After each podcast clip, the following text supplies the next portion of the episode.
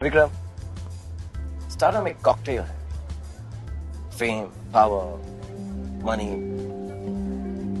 बहुत खतरनाक नशा है I can't even imagine what it must be like. हाँ, it's insane.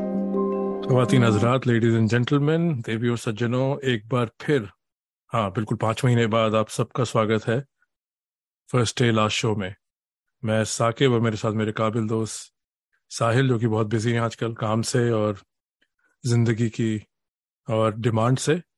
और एक बार फिर हम हाजिर हैं दोनों। यहाँ पे आपके साथ एक नया एपिसोड लेके उम्मीद करते हैं आपको पसंद आएगा, क्योंकि हम काफ़ी टाइम से इसको प्लान कर रहे थे। आई थिंक पाँच महीने मैंने बोल बोला भी है कि पाँच महीने पहले हमारा लास्ट एपिसोड हुआ था। साहिल, क्या चल रहा है? हेलो साकिब भाई। हाँ मैं बढ़िया हूँ। हाँ काफ़ी टाइम हो गया हमें ये पॉडकास्ट किए हुए। टाइम नहीं मिल पा रहा था, पर मैं अच्छा हूँ। आप बताइए कौन सी नई फ़िल्में देख रहे हैं आजकल आप? या पुरानी फ़िल्म देख रहे हैं? हाँ तुमसे आई थिंक बात तो हो ही जाती है हफ़्ते में कम से कम दो बार या ज़्यादा। तो वही है कि मेलबर्न और बॉस्टन की दोस्तियाँ, ये टाइम जोन में इसका एडवांटेज भी डिसएडवांटेज भी है कि कभी मेरी रात होगी तो कभी तुम्हारी सुबह होगी वाइस वर्षा तभी हम पॉडकास्ट भी कर रहे हैं और हाँ तुमने पूछा कौन सी फ़िल्म देख रहे हैं। मैं आजकल सत्तर के दशक दशक के हॉलीवुड में पार्क हूँ मैंने गाड़ी वहाँ लगा रखी है और जितनी भी मेरे पास ऐप्स हैं दो तीन फ्री ऐप्स भी डाउनलोड कर ली हैं। तो मैं हम्म। काफ़ी पुरानी फ़िल्में देख रहा हूँ। कुछ दोबारा कुछ पहली बार। तो जैसे कि मैंने डिलीवरेंस को दोबारा देखा है डर्टी हैरी दोबारा देखी है। और हाँ और मैंने जो नई फ़िल्में देखी हैं उसमें जो सॉरी पहली बार देखी उसमें चेन सॉ मैसेकर 1974 में जो आई थी जो कि बहुत ही मानी हुई हॉरर फ़िल्म है वगैरह वगैरह। तो पर ये नहीं कि मैं नई नहीं देख रहा कल रात को मैंने अजय देवगन की भोला भी देखी है जिसका ज़िक्र किसी पॉडकास्ट पे नहीं होना चाहिए पर वही गिल्टी प्लेजर भी हैं जो चलते रहते हैं हाँ कि भाई। ये आ, ये मेरे साथ भी बहुत होता है पर भोला तो तब भी रिसेंट पिक्चर है। आ, मैं हमेशा ढूंढता रहता हूँ आजकल और मेरे ख्याल से बहुत सारे लोगों के साथ ये होता होगा। कि वो नेटफ्लिक्स पे जाते हैं प्राइम पे जाते हैं और यहाँ पे डिज्नी प्लस स्टैन है। और मैं स्क्रॉल करता हूँ और फिर मैं जाता हूँ और फिर मैं हम है रही प्यार के या फिर मिस्टर इंडिया लगा देता हूँ और मैं वो देखता हूँ कि मुझे कुछ समझ नहीं आता है। तो ये मेरे साथ भी बहुत होता है कि काफ़ी स्क्रोलिंग के बाद फाइनली मैं एक अपने कंफर्ट लेवल की पिक्चर देखता हूँ। नहीं, पर तुमने बहुत ज़बरदस्त बात कही और आई थिंक ये हमारे जो आज का टॉपिक है, जिसको हम रिवील करते हैं एक सेकंड में उस पर बहुत लागू होती है, कहीं ना कहीं क्योंकि भाई हम लोग बहुत बड़े फ़िल्म फ़ैन हैं राइट और कितनी बार हम, तभी हमें पॉडकास्ट भी कर रहे हैं, वरना क्या ज़रूरत है इन बातों की भी? ये बहुत ही सब्जेक्टिव बातें हैं कि भाई कोई मसला नहीं है, अगर हम नहीं भी करते तो आई थिंक तुमने अभी कहा है कि हमारा आई के मिस्टर इंडिया और पिछले एपिसोड में हमने कहा हम दोनों ने दीवार चलते फिरते मतलब चलते फिरते तो नहीं, खाते पीते, घर पे लगा के बहुत बार देखी है। तो ऐसा हम क्यों करते हैं? तो सरप्राइज़ खत्म। आज के एपिसोड का टाइटल है अगर मतलब अभी तक आपने शो नोट्स में देख ही लिया होगा स्टार वर्सेस एक्टर ये बड़ी पुरानी बात है, कई लोग कहेंगे इसमें क्या बड़ी बात है। तो ये बस मुझे इस पे एक शो करना था और साहिल से मैंने इसकी एक तरह से इजाज़त ली और हम दोनों ने पहले इसको डिस्कस भी किया कि क्या ज़रूरत है इस शो की, कि ये तो बहुत सेल्फ एक्सप्लेन बात है कि भाई स्टारडम हर किसी के उसमें, हर किसी के मुकद्दर में नहीं है। लोग अपना एक इक्वेशन बनाते हैं लोगों से जनता जनार्दन से और फिर पब्लिक किसी को सितारा बनाती है और कई लोग सिर्फ़ अभिनेता रहते हैं। तो पर जिस दुनिया में हम लोग रहते हैं साहिल, जैसे कि रोकना वगैरह में ज़्यादा बोल रहा हूँ तो तो आई थिंक उस कॉन्टेक्स्ट में हमारे दोस्त यार व्हाट्सएप ग्रुप हमारे कज़न हमारे अंकल आंटी यू नो हमारे पेरेंट्स और वगैरह वगैरह, जिससे हम बात करते हैं। आई थिंक कम से कम इंडियन कॉन्टेक्स्ट में मुझे लगता है स्टार वर्सेस एक्टर बहुत ओवरलैप होता है। तुम्हें क्या लगता है साहिल? आ, बिल्कुल आ, स्टार और एक्टर की जो आई थिंक बाउंड्रीज हैं बहुत ही मेरे ख्याल से बहुत नाजुक बाउंड्रीज हैं।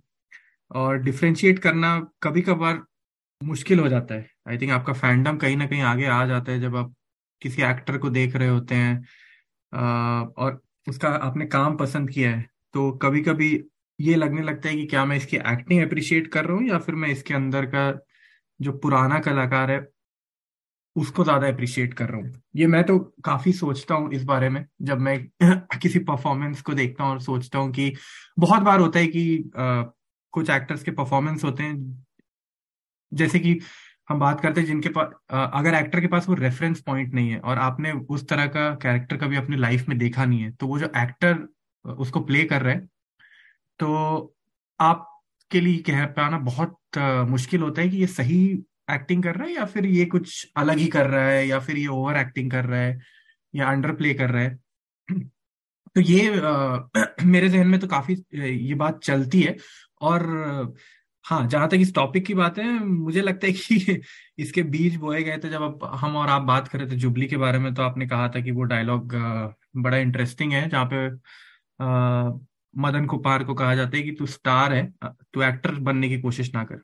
और मुझे लगता है कि हमारी फ़िल्मों में खास करके हिंदी फ़िल्मों में ये ये बात बहुत लागू होती है कि हमारे जो कुछ अच्छे एक्टर्स भी होते हैं उनको हम एक स्टार बना के छोड़ देते हैं आफ्टर अ सर्टेन पॉइंट कि जब वो अपने करियर की शुरुआत करते हैं और तो वो शायद अपनी एक्ट, एक्टिंग एबिलिटीज दिखा पाते हैं अच्छे से लेकिन फिर धीरे धीरे चल के उनको एक स्टार की तरफ़ धकेल दिया जाता है। और ये मैं शायद केवल कमर्शियल एक्टर्स के लिए नहीं कहूँगा, शायद ये बात जो हम आर्ट हाउस सिनेमा कहते हैं, शायद नसरुद्दीन शाह और ओमपुरी उनके लिए भी काफ़ी लागू होती है बात, कि उनको भी एक तरह से हम बाद में स्टार ही बना देते हैं।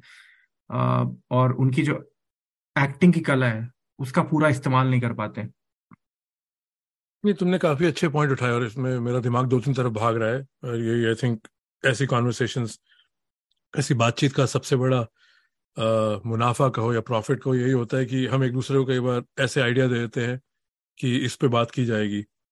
हम स्क्रिप्ट तो बना के आते हैं कि भाई ऐसे भी नहीं है कि हम लोग की नौकरी नहीं है और मतलब भी बच्चे काम वगैरह नहीं है बट आई थिंक अभी तुमने दो तीन ऐसी बातें कही हैं जिससे मुझे लग रहा है कि मेरे पास कहने को ज़्यादा सामान मिल गया है। अब ये देख लो ना कि भाई स्टार की जो करेंसी है मेरे हिसाब से वो इतनी ज़्यादा चलती है कि अगर जो तुम्हारी मेरी बातचीत हुई थी ट्विटर पर हमने कहा पॉडकास्ट करेंगे, हम दिलीप साहब पे शायद ऐसी कुछ बात थी तुमने हाँ कह दिया था। फिर हमने कुछ टाइम बाद फ़ोन उठा के इंट्रोड्यूस किया एक दूसरे को।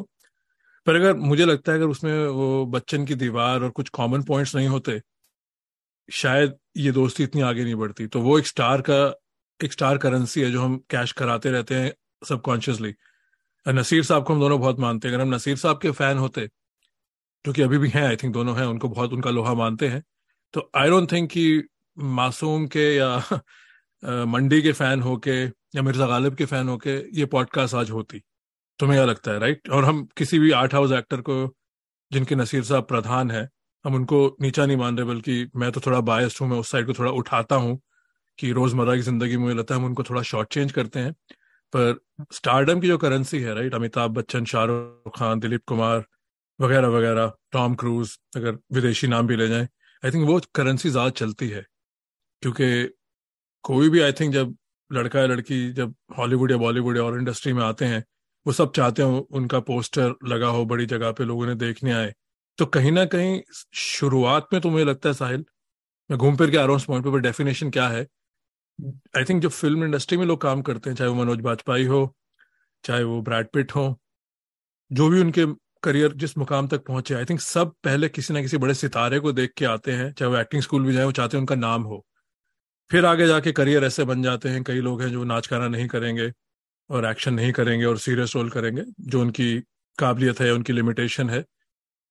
तो उस हिसाब से मुझे लगता है ये एक, एक दो दो आगे राहें बन जाती हैं। और बीच में एक ग्रे एरिया भी है पर अगर मैं तुमसे पूछूँ फिर तुमसे भी पूछ सकते हो यही कि डेफिनेशन क्या है? कोई क्लियर कट डेफिनेशन है एज अ फ़ैन तुम्हारी नज़रों में कि अभिनेता कौन है सितारा कौन है? uh, मेरे हिसाब से uh, मैंने एक इंटरव्यू देखा था स्कारलेट योहानसन का तो उसमें उसने कहा था कि उस वो जब अपना करियर स्टार्ट कर रही थी तो उससे किसी ने पूछा था कि do you want to be movie star और do you want to be actor और मुझे शायद अब उसका जवाब भी याद नहीं। एंड आई थिंक उसने भी यही चीज़ कही थी कि शी शी वाज कंफ्यूज कि क्या क्वेश्चन है? कि like can't you be both like can't I be like a movie but अब जब हम ये बात कर रहे हैं तो मुझे लगता है कि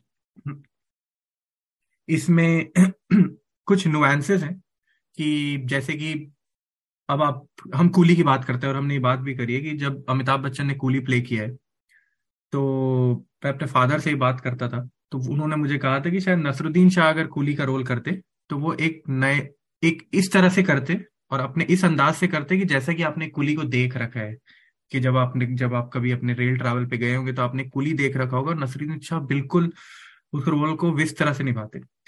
अब जब अमिताभ बच्चन ने वो सेम रोल किया है आ, कुली का तो मुझे लगता है उसमें उन्होंने आ, जो उनकी एक्टिंग है वो उसमें थोड़ा स्टाइल डाला है थोड़ा सा एक नयापन डाला है कि वो एक नया कुली वैसा कुली कोई नहीं होता है जिस तरह के अमिताभ बच्चन ने वैसा मेरे ख्याल से किसी ने नहीं देखा होगा बट एक नया उसको कहते हैं कि अंदाज था जो कि अपना एक वो स्टाइल लेके आए। अच्छा अमिताभ बच्चन एक बहुत इंटरेस्टिंग एग्ज़ाम्पल भी है क्योंकि अगर आप उनकी शुरू की फ़िल्में देखें जंजीर या आ, उसमें मुझे लगता है कि क्योंकि मैं तो नाइन्टीज किड हूँ तो मैंने वो स्टार्टअप नहीं देखा तो मेरे पास तो जब मैंने अमिताभ बच्चन के बारे में सुना था तो वो ऑब्वियसली सुपरस्टार बन चुके थे। है ना? पर जब, अगर जब मैं उनकी पुरानी फ़िल्में देखता हूँ और मैं सोचता हूँ कि मैं उस समय अगर उनकी फ़िल्में देख रहा होता, उन्नीस सौ सत्तर की शुरुआत में जो उनकी फ्लॉप भी हुई फ़िल्में और फिर जंजीर, दीवार, शोले तो वहाँ पे एक, मुझे लगता है कि एक नेचुरल एबिलिटी है और एक जो उन्होंने एक्टिंग करी है, उसको फिर आगे भुनाया गया है कि कि अच्छा इसको भुनाते हैं। तो इसीलिए आगे की अगर आप मूवीज़ उनकी देखें, मुकद्दर का सिकंदर, लावारिस और ये जितनी भी बाकी एटीज में मिड एटीज में उनको पूरा जो कहते हैं ना, निचोड़ा गया है, वो आई थिंक उनके स्टार्डम को पूरा मतलब इनकैश कराने की कोशिश की गई है। बट शुरू का अगर आप उनका शुरुआती दौर देखें तो मैं समझता हूँ कि वहाँ पे वो सिर्फ़ एक्टिंग ही कर रहे हैं। और फिर वो जो एक्टिंग लोगों को पसंद आई है, उसको फिर बाद में हमने एज स्टार में कन्वर्ट कर कन्वर्ट कर दिया है। और एक चीज़ मैं बोलूँगा, उसके बाद फिर मैं आपके पास आता हूँ। और इसी को अगर मैं नसरुद्दीन शाह से कंपेयर करूँ तो आप देखेंगे कि नसरुद्दीन शाह ने भी लेट एटीज में, क्योंकि शुरुआत के दौर में तो वो शाम बेनेगल और जो आर्ट हाउस डायरेक्टर्स उनके साथ काम करके उनको बहुत शानदार काम किया। लेकिन आप देखेंगे कि लेट एटीज में कर्मा हो जाए या त्रिदेव हो जाए, फिर पुलिस पब्लिक और जलवा, उन्होंने भी इस चीज़ कमर्शियल सिनेमा में आने की कोशिश करी। पर मुझे लगता है कि एक जो एक स्टार होने के लिए आपके पास एक स्टाइल होना चाहिए कि जो एक यूनिक स्टाइल है ना? वो मुझे लगता है वो लैक करता था नसरुद्दीन शाह के पास कि वो एक ऐसे स्टार बन जाए कि हाँ कि वो अमिताभ बच्चन जैसे का एक स्टेप है तो वो पॉपुलर हो गया। नसरुद्दीन शाह के पास मुझे लगता है कि अगेन अगर सिर्फ़ हम एक्टर की बात करें तो शायद किसी से उनको कंपेयर नहीं किया जा सकता है। मेरे हिसाब से वन ऑफ़ द ग्रेटेस्ट और probably the greatest Indian actor हो सकते हैं वो हिंदी एक्टर पर जब आप स्टार की बात करते हैं हिंदी फ़िल्म कॉन्टेक्स्ट में तो मुझे लगता है कि हाँ वो जो एक डांस करना होता है या जो एक स्टाइल होता है शायद मैं एक गलत एग्ज़ाम्पल दूँ जैसे सलमान खान है जो वो उनका पॉकेट में हाथ डाल के उन्होंने ऐसे कर दिया बेल्ट हिला दी पीछे। वो चीज़ कुछ लोगों पे नेचुरली सूट करती है और वो स्टाइल फिर वो क्या है हमारी जो मासेस है उनको बहुत पसंद आता है। तो वहाँ पे आ, मुझे लगता है कि ये ये थोड़ा सा डिफरेंस होता है जो हमारे यहाँ स्टार होता है और एक्टर होता है। आई थिंक हॉलीवुड में वो थोड़ा डिफरेंट होते हैं क्योंकि वहाँ पे वो यॉनर बेस्ड होते हैं, ऐसा मैं मानता हूँ कि शायद अगर टॉम क्रूज है या फिर जेसन स्टैथम है तो वो एक्शन बेस्ड मूवीज़ कर रहे हैं और वहीं पे उनको पसंद किया जा रहा है। वो एक तरह की फ़िल्में कर रहे हैं और वहाँ के वो स्टार हैं और वो बॉक्स ऑफ़िस किंग है। पर इंडिया में आई थिंक आपको डांस और थोड़ा सा स्टाइल होना चाहिए अगर if you if you want to be a star तो आपको क्या लगता है इस बारे में कि आपने आप अमेरिका में रह रहे हैं तो काफ़ी सालों से तो आपको क्या डिफरेंस लगता है कि जो हॉलीवुड के स्टार हैं और जो यहाँ हिंदी मूवीज़ के स्टार हैं उसमें आपको कुछ डिफरेंस महसूस होता है?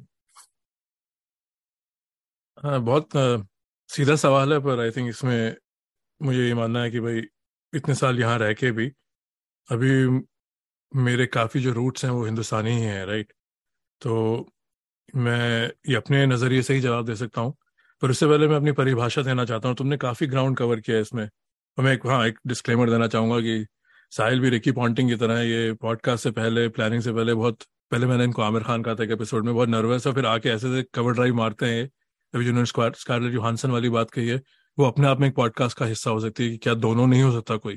तो इस पर भी आगे जाके बात करेंगे कि एक्टर स्टार एक यू नो एक क्या दोनों नहीं हो सकते। पर अभी जो तुम्हारे सवाल का जवाब इससे पहले आई थिंक मेरी जो डेफिनेशन है, बहुत सिंपल है मेरे दिमाग से। क्योंकि मैं दिल्ली में जब, जहाँ यू नो मेरी फिल्मी तालीम जैसे ना एज अ फ़ैन हुई है तो मेरे फ्रेंड से, जिनके नाना का सिनेमा हॉल था, नटराज मोती नगर में तो वो लोग फिल्मी, उनके फिल्मी मैगजीन्स भी बहुत आते थे, अमित और उसका भाई अमन। तो उन्होंने मुझे एक फ़िल्म बिज़नेस का, जैसे कहते हैं ना सबकॉन्शियस कुछ बैठ के सिखाया। वहाँ हमेशा हिट फ़िल्म अच्छी फ़िल्म बॉक्स ऑफ़िस ओपनिंग की बात होती थी, और आज तो ट्विटर में लोगों ने बिल्कुल फाड़ के रख दिया कि बस कितने में राइट्स बिके, इतने में पीवीआर बिकी। मतलब जो बातें सफोकेटिंग सी होती हैं कि हर बंदा एनालिस्ट बना, जैसे कि ना, आप डाव की बात कर रहे हैं या वॉल स्ट्रीट की बात कर रहे हैं। तो उस जमाने में बात करते थे, ये पिक्चर चली है कि नहीं? तो उन्होंने क्लियरली बताई थी ये बात, मेरे फ्रेंड के बड़े भाई ने, कि अच्छी फ़िल्म और हिट फ़िल्म एक नहीं होती। वैसे ही, और आगे जाके मैंने उस बात को लेके मैंने स्टार और एक्टर में खुद डिफ्रेंशिएट किया। स्टार और अच्छी फ़िल्म का मुकद्दर बॉक्स ऑफ़िस में फ्राइडे को जब फ़िल्म खुलती है और उसके बाद संडे या दूसरे संडे तक पूरा मुकम्मल हो जाता है, क्योंकि अब हमें पता है स्टूडियो का पैसा लगा है। आदित्य चोपड़ा की बहुत ही ज़बरदस्त वो रोमांटिक जो डॉक्यूमेंट्री आई है, उसमें उन्होंने पूरे बिज़नेस को एक्सप्लेन किया है कि जितने मुझ जैसे लोग हैं जो कई बार हम आर्ट हाउस को या एक्टर्स को थोड़ा अपनी बातचीत में एलिवेट करते हैं। उन्होंने मुझे भी बैठ के तरह समझा दिया बिना डायरेक्टली मुझसे बोले हुए कि इसमें, इस मेथड में भी एक मैडनेस है, कि एक पूरा फॉर्मूला है कि यू नो कि अमिताभ बच्चन या शाहरुख खान या सैफ अली खान जैसे सितारों को जब लिया जाता है फ़िल्में उनके माध्यम से लिखी जाती हैं। तो ये मेरा मानना है कि, और जो एक्टर है आई थिंक उसकी परिभाषा अब इंडिया में लोग कहते हैं कि क्रिटिक्स नहीं है। उसकी परिभाषा वहाँ क्रिटिकल अक्लेम से आती है, क्योंकि कहीं ना कहीं हम सब फ़िल्म रिव्यूज़ पढ़ने लगते हैं। और अगेन फ़िल्म रिव्यू और फ़िल्म क्रिटिसिज्म में बहुत बड़ा फ़र्क है। तो आई थिंक फ़िल्म क्रिटिसिज्म पढ़ने लगते हैं। तो फिर हमें पता चलता है कि दिलीप कुमार क्या थे, या मोतीलाल क्या थे, और नसीरुद्दीन शाह ने कहा कमाल किया, शबान आजमी ने कहा कमाल किया, तब वो कितनी बेहतरीन एक्टर अदाकारा है। तो आई थिंक और दूसरा जो मेरा लार्जर पॉइंट ये है कि इनकी एक्लेट्स होती है नेशनल अवार्ड्स या ऑस्कर्स या इंडिपेंडेंट फ़िल्म अवार्ड या कान्स अवार्ड फ़िल्म फेयर भी कहूँगा, जबकि फ़िल्म फेयर के ऊपर भी हम बात कर सकते हैं कि वो तो एक शो है। पर मुझे लगता है कि ये दो करेंसीज हैं। स्टार इज़ नोन इंग्लिश नहीं बोलूँगा। स्टार की पहचान होती है, कितना उन्होंने बॉक्स ऑफ़िस में कमाया, कितने लोगों से उनका ऐसा रिलेशन है, चाहे वो जेसन स्ट्रैथम हो, चाहे वो जैकी चैन हो, चाहे रजनीकांत हो, चाहे सलमान खान हो, कि वो उनकी फ़िल्म है। एक तरह से वो ऑटोर है कि उनकी फ़िल्म है, उनके फ़ैन बॉक्स ऑफ़िस तोड़ के आते हैं लेने। उनकी ओपनिंग होती है।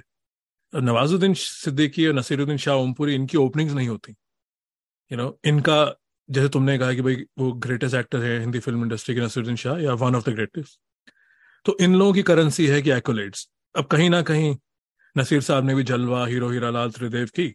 तो मेरा आई थिंक काउंटर पॉइंट तो नहीं कहूँगा इतने हम दोनों अभी तक सेम बात ही कह रहे हैं। पर मेरा मानना यह है कि नसीरुद्दीन शाह अपने वे में स्टार बन चुके थे। क्योंकि उन्होंने जितने फ़िल्म फेयर नेशनल अवार्ड जीते थे आर्ट हाउस फ़िल्में करके तो वो कोई नया नाम नहीं था। जब उन्होंने त्रिदेव और ये फ़िल्में की छियासी में जलवा किए और फिर एटी नाइन में त्रिदेव और चौरानवे में मोहरा और बीच में और भी फ़िल्में गुलामी जेपी दत्ता की पिचासी में। तो वो वहाँ पहुँचे थे अपने अपने रेजमे को लेके कि भाई वो बहुत ही माने हुए अदा, अदाकार हैं और अब वो फिल्मा सिनेमा की इस साइड पे भी आना चाह रहे हैं। पर मेरा जो पॉइंट है, उन, उन्होंने अगर ये रोल मांगे होते लेट सेवेंटीज में जब उनकी शुरुआत हुई है आई थिंक तभी हुई है, या अर्ली सेवेंटीज में नहीं अमिताभ के बाद ही आए तो तब उनको ये रोल नहीं मिलते। तो कहीं ना कहीं इतने माने हुए एक्टर को भी हम स्टार तो कहते हैं क्योंकि स्टार एक बहुत लूज परिभाषा है। अब चलते फिरते किसी भी कह दो कि भाई अगर हम कहीं को जाके बोलेंगे नसीरुद्दीन शाह, या पंकज त्रिपाठी स्टार नहीं है तो लोग कहेंगे हमें सर से ऊपर से देखेंगे, भाई क्या बात कर रहा है, ये माने हुए लोग हैं, इनके नाम अखबारों में आते हैं, इनके नाम यूट्यूब में है इंटरनेट पे है, ये स्टार हैं, बिल्कुल हैं। तो एक सबसेट तो है कि भाई लूज परिभाषा में सब स्टार हैं और लूज से ज़्यादा ऑर्गेनाइज परिभाषा में सब एक्टर हैं, कि आप एक्टर बनोगे तभी स्टार बनोगे। ये तो होने कि भाई आप बैंकर हो या चार्टर्ड अकाउंटेंट हो और आज मैं स्टार हूँ, नहीं। मेन तो सब पहले एक्टर ही होते हैं। तो आई थिंक यहाँ पे एक बहुत ही फाइन लाइन हो जाती है। कि पर हाँ जो, और फिर मैं अपने दोस्तों के पास जाऊँगा। उन्होंने मुझे बताया था बहुत पहले फिल्मी मैगजीन से पढ़ के कि दो ही सुपरस्टार हुए हैं। ये नाइन्टीज की बात होगी। राजेश खन्ना और अमिताभ बच्चन। तो मैंने उनसे पूछा, भाई, फिर देवानंद, दिलीप कुमार सुपरस्टार नहीं है? कहते वो भी बहुत बड़े स्टार हैं, पर जो जो फ़िल्म बिज़नेस है, इकोनॉमिक्स है फ़िल्म का, उसके हिसाब से दो ही इंडिया में सुपरस्टार हुए थे। और this is before the rise of the three Khans या जब खान अपने यू नो टोटल स्टारडम में भी आने वाले थे तो उन्होंने बोला था, दो ही सुपरस्टार हैं। जो कई साल तुमने भी सुना होगा कि राजेश खन्ना से लेकर अमिताभ बच्चन तक कई पुराने लोग कहते हैं स्टारडम का सफ़र शुरू और खत्म होता है। पर अब डेफिनेशन डिफरेंट है कि टाइगर श्रॉफ भी स्टार हैं और वरुण धवन भी स्टार हैं बिकॉज़ अब जो भी है उनका बिज़नेस से ताल्लुक है कि भाई स्टूडियो इनको लॉन्च करते हैं, इनको बैक करते हैं। तो आई थिंक यहीं पे कॉन्वर्सेशन मेरे हिसाब से ना काफ़ी ब्लरी भी हो जाती है कि और ये कॉन्वर्सेशन का रीजन यही जो मैंने कहा कि हमारे उठने बैठने वाले लोगों में जो बातचीत होती है, उससे ये आइडिया आते हैं कि जब ये दो बातें की जाती हैं। जैसे मैं किसी से भी अपने जानने वालों में ट्विटर पे तो नहीं करूँगा, ना मेरा स्टाइल है, पर अपने जानने वालों में दोस्तों में अपने कज़न वगैरह में किसी से भी मैं बहस कर सकता हूँ। जैसे दो कमरे हैं। एक कमरा है जहाँ पे शाहरुख खान को ओवर एक्टर कहा जा रहा है या वो बहुत इमोट करते हैं और उनके स्टारडम पे उंगली उठाई जा रही है कि ये क्या है ये। तो वहाँ मैं शाहरुख खान के लिए एंड तक खेलूँगा। कि उनका कैरिज्मा उनकी प्रेजेंस उनकी रिस्क टेकिंग एबिलिटी और वो अदाकार तो अच्छे हैं ही। तो मैं उनको बैट करूँगा कि भाई उनके स्टारडम पे कोई उंगली नहीं उठा सकता और ना ही उनकी अदाकारी पे उंगली उठा सकता है। पर आप मुझे हिपोक्रेट कहिए। दूसरा कमरा है जहाँ पे शाहरुख खान साहब को कहा जा रहा है कि ये दिलीप कुमार और अमिताभ बच्चन के उत्तराधिकारी हैं या उन जितने उमदा कलाकार हैं, वहाँ मैं कहूँगा एक मिनट। अगर आपने सिर्फ़ अदाकारी की बात करनी है और हम सब दोस्त हैं कि खुल के बात करते हैं, वहाँ मैं कहूँगा कि काफ़ी गैप है। इसका मतलब ये नहीं कि शाहरुख खान या आमिर खान को भी इसमें डाल दिया कि ये लोग कोई कहीं से भी सक्षम नहीं है। पर जो मेरा नज़रिया है, और यहाँ मैं अपना अंकल होने का पूरा अंदाज़ा दे रहा हूँ लिसनर्स को, जो मेरा नज़रिया है कि उस वे में हिंदी फ़िल्मों में, जो मेन स्ट्रीम हिंदी फ़िल्मों में जो दो अदाकार आए हैं मेन लीड्स कैरेक्टर एक्टर तो बहुत अच्छे हैं। जैसे मैं आर्ग्यूमेंट भी कर सकता हूँ, कादर खान इमोशनल सीन्स अमिताभ बच्चन और दिलीप कुमार जितने अच्छे हैं, उनसे भी ज़्यादा अच्छे कर सकते हैं। पर हम यहाँ स्टार की बात कर रहे हैं तो कादर खान कैरेक्टर एक्टर है। पर स्टार और एक्टर में आई थिंक मैं जो मेन परिभाषा है, वहाँ पे दिलीप साहब और अमिताभ बच्चन को मैं बहुत ऊपर रखता हूँ। उसके बाद बातचीत हो सकती है, पर आई डोंट नो आज वो बातचीत करनी है कि नहीं। पर क्या तुम सहमत हो जो मेरी डेफिनेशन है? तुम्हें लग रहा है कि इसमें मैंने कुछ ज़्यादा कवर किया है या मैंने कोई पॉइंट है जिसको मैंने एक्सप्लेन नहीं किया है?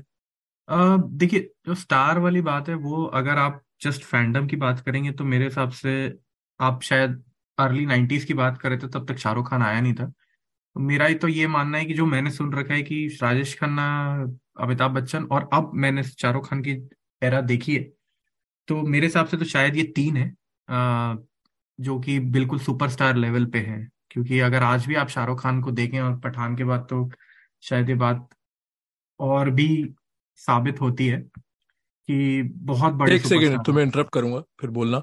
हाँ मैंने वो नाइन्टीज तक का बोला था जो मेरी इस दोनों हाँ, हाँ, वही मुझे डिसिप्लिन हाँ. की तालीम है। हाँ शाहरुख खान से बड़ा सितारा तो शायद ही कोई हो क्योंकि हाँ. उस पर भी हम बात करेंगे कि भाई कि स्टार अपने आप में एक ऑटोर है और शाहरुख खान की जो फ़ैन आर्मी है जितना उनको पसंद किया जाता है वो मुझे भी वो बेहद पसंद है। जो इनका कैरिज्मा है ऑफ़ स्क्रीन चार्म है और जो उनका स्टाइल है फ़िल्मों में भी।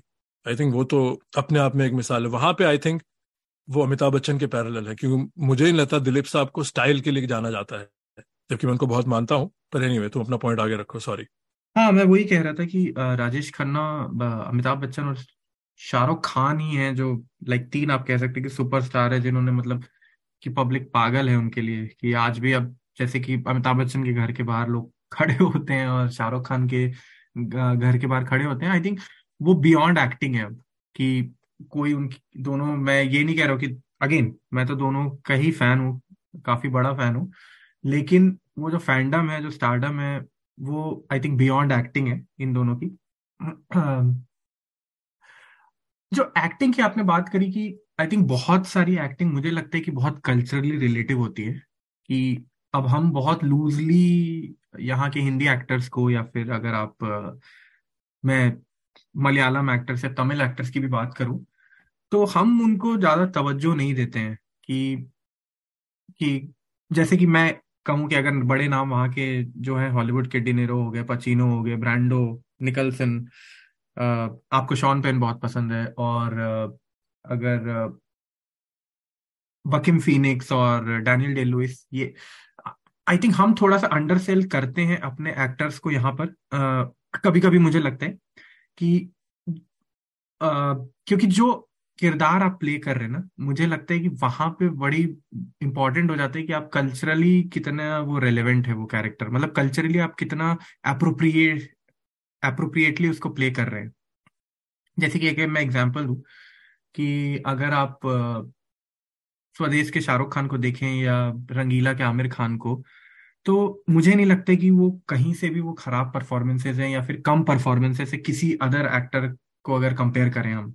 मैं समझता हूँ कि लाइक दोनों ने अपना ए गेम दोनों अपना ए गेम लेके आए हैं आ, उस रोल में। और वो रोल अगेन बहुत सारी आपको कल्चरल क्या की क्या कह सकते हैं नॉलेज चाहिए उस रोल को प्ले करने के लिए। तो वहाँ पे मैं मानता हूँ कि इवन दो मैं बिल्कुल भी ये डिनेरो और ये पचीनो एंड बाकी जो बड़े बड़े एक्टर हैं, उन, उनसे कंपेयर नहीं कर रहा हूँ, पर मैं कह रहा हूँ कि एक जो आपका कॉन्टेक्स्ट है, वो बहुत इंपॉर्टेंट है। जैसे कि आप हिंदी हटा लीजिए, मैं फाहद फजील का काफ़ी बड़ा फ़ैन हूँ। तो मुझे कहीं से भी नहीं लगता कि फाहद फजील, मैं समझता हूँ कि आज अगर दुनिया में गिनती हो तो शायद one of the best actors है दुनिया के। तो वो बहुत इंपॉर्टेंट हो जाता है बट फाहद फजील को उतने लोग नहीं जानते क्योंकि Malayalam cinema may be OTT के बाद शायद रीच बढ़ी है लेकिन फिर भी उतना लोग नहीं जानते जितना शायद शाहरुख खान या आमिर खान को जानते बाहर दुनिया के। फहद फजील को उतने लोग नहीं जानते होंगे।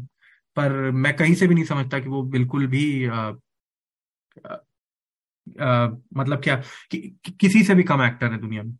तो वो चीज़ हमें हमेशा मेरे ख्याल से ध्यान में रखनी चाहिए कि जब आप कोई जैसे कि मैंने शुरू में कहा कि कि आप जो रोल प्ले कर रहे हैं उसका कंटेक्स्ट क्या है और उसकी वो कल्चरली कितना अप्रोप्रिएट है। आ, बाकी मैं आपकी बात से सहमत हूँ कि जो आपने कहा कि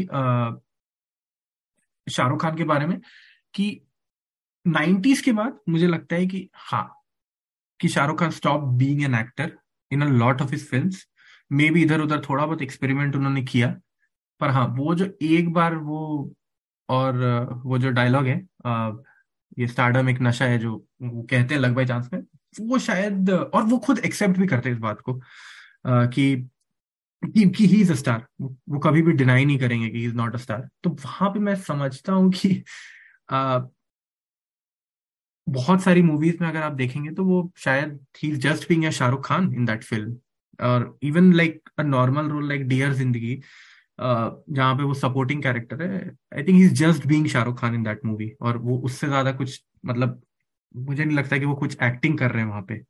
वो बस एक शाहरुख खान है और वो आ गए आपके सामने और और हमें पसंद है, क्योंकि वो उनकी पर्सनैलिटी और उनके जो एज अ स्टार हमें पसंद है एज अ पर्सन भी। तो बस हम उनको देख रहे हैं और अप्रिशिएट कर रहे हैं। तो वहाँ पे मैं बिल्कुल आपके साथ सहमत हूँ कि कि अगर कोई कहते हैं कि डियर ज़िंदगी अच्छा परफॉर्मेंस है तो वहाँ पे मैं थोड़ा डिसएग्री करता हूँ लोगों से, क्योंकि मैंने शायद आपसे भी ये बात कही थी कि अगर शाहरुख खान किसी इंटरव्यू में बैठे हैं और वो अगर आप डियर ज़िंदगी के कैरेक्टर देखें तो वो बिल्कुल सेम है वो वैसे ही बात कर रहे हैं। उसमें कोई भी वो उस रोल में मतलब वो एक डॉक्टर का रोल प्ले कर रहे हैं कि कोई डिफरेंस नहीं है।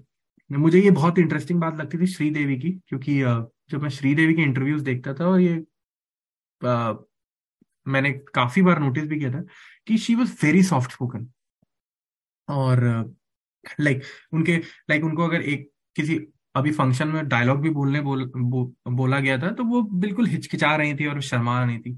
पर फिर मैं जब उनको देखता हूँ चालबाज में या फिर और बहुत सारी जैसे जुदाई में और फिर मेरे को लगता है कि यार this person is just complete opposite जो मतलब आप सोच नहीं सकते कि बंदा जब शायद uh, इनके सामने कैमरा है तो इज़ मतलब शी इज़ डूइंग मैजिक तो वो एक नोटिस करने वाली बात uh, है कि कुछ जो स्टार होता है उसकी ओवरऑल पर्सनालिटी भी मतलब वो अपनी इस तरह से मतलब अपने आप को ढालता है और इस तरह से कैरी करता है कि वो हर चीज़ में फिर है कि जैसे कि शाहरुख खान आएँगे तो बात करने का लहजा और आ, हाथ फैलाने का तरीका। तो वो सब एक मतलब एक सिग्नेचर जो उनका बन गया है या वो एक मतलब एक आइकन बन जाता है। आप समझ रहे हैं मैं क्या कह रहा हूँ? नहीं आई थिंक तुमने काफ़ी काफ़ी अच्छे पॉइंट्स आगे रखे हैं मुझे आईना भी दिखाया है तो मैं अपनी थॉट्स थोड़ी सी रीअरेंज करता हूँ। तो पहले तो मैंने तुम्हारे पिछले सवाल का जवाब दिया नहीं था कि मैं काफ़ी बोल गया था कि यहाँ पे सिस्टम कैसा है अमेरिका में सिस्टम नहीं, यहाँ पे नज़रिया क्या है लोगों का। एज अ टीनेजर मैं अमेरिका आया था, उसके बाद मेरे अर्ली ट्वेंटीज आई थिंक जो काफ़ी इंप्रेशनेबल टाइम होता है तो वहाँ मेरे कुछ दोस्त यार बने थे, जो आज भी एक दो लोग हैं, जिन्होंने बस मेरा नज़रिया थोड़ा सा बदला था। फिर आपको कोई पानी पिलाने, कुएँ तक ले आ सकता है, पर आपको पानी खुद ही पीना जो भी पुरानी कहावत है। तो मैंने अंग्रेज़ी फ़िल्में बहुत कम देखी थी। यहाँ आने से पहले से ब्रूसली श्वार्ट्सनेगर और क्यानो रीव्स की स्पीड ले दे के शायद बीस फ़िल्में भी ना देखी हूँ। और ब्रूसली वगैरह तो बहुत ही एक्शन स्टार हैं, उसमें कोई ना डायलॉग बाजी थी, ना कोई स्क्रिप्ट थी ऐसी। तो जब मैंने आके नाइन्टीज में अमेरिका में इंग्लिश फ़िल्में देखनी शुरू की तो एक कल्चर शौक तो था ही कि समझना कि भाई सारी जो ग्रेट फ़िल्में थी मैंने वो नाइन्टीज में ही देखी हैं।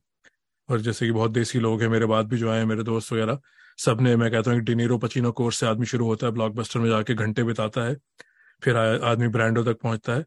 तो ये क्लियर क्लियर पाथ है।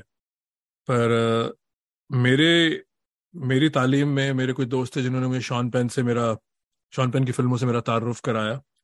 और वहाँ से थोड़ा सा मेरा नज़रिया खुला क्योंकि आई थिंक जो तुमने कहा कि भाई हम अपने एक्टर्स को कई बार, और हम जैसे लोग जो इंग्लिश फ़िल्में भी देखते हैं, जो कि इंडिया का बहुत बड़ा सेक्शन है इंडियन मिडिल क्लास हम हिंदी बोलते हैं, या इंग्लिश भी बोलते हैं, और दो भी चाहे तमिल, तेलुगु के साथ हम इंग्लिश बोलते हैं। हम एक लैंग्वेज मल्टी तो हम हैं, पर हम हर चीज़ को अंग्रेज़ी से कंपेयर करते हैं।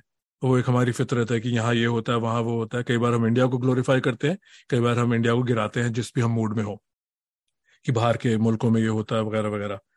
तो जो मुझे सबसे बड़ी चीज़ जो मुझे लगी थी खासतौर पर जब मैंने शॉन पेन को मैंने मिड नाइन्टीज में देखा और समझा और फिर मैंने उनका काम देखा कि जितने भी यहाँ मैगजीन थे रोलिंग स्टोन वगैरह यहाँ मैंने पहली बार सुना था उस, उनको अपनी जनरेशन का बेस्ट एक्टर कह रहे थे। गोट वोट से पहले की बात है क्योंकि ज़्यादा जनरेशन की ही बात होती है ये क्लियर है कि भाई शॉन पेन को ब्रांडो से कंपेयर करने की कोई ज़रूरत नहीं है। तो ये भी एक अंडरस्टूड लॉ है जो हमारे यहाँ होता है कि भाई वो टाइम और था ये टाइम और है। और उस टाइम मकाम था ज़्यादातर मेल गिब्सन और टॉम हैंक्स और इन लोगों का जिनको मेन स्ट्रीम में देखा जाता था।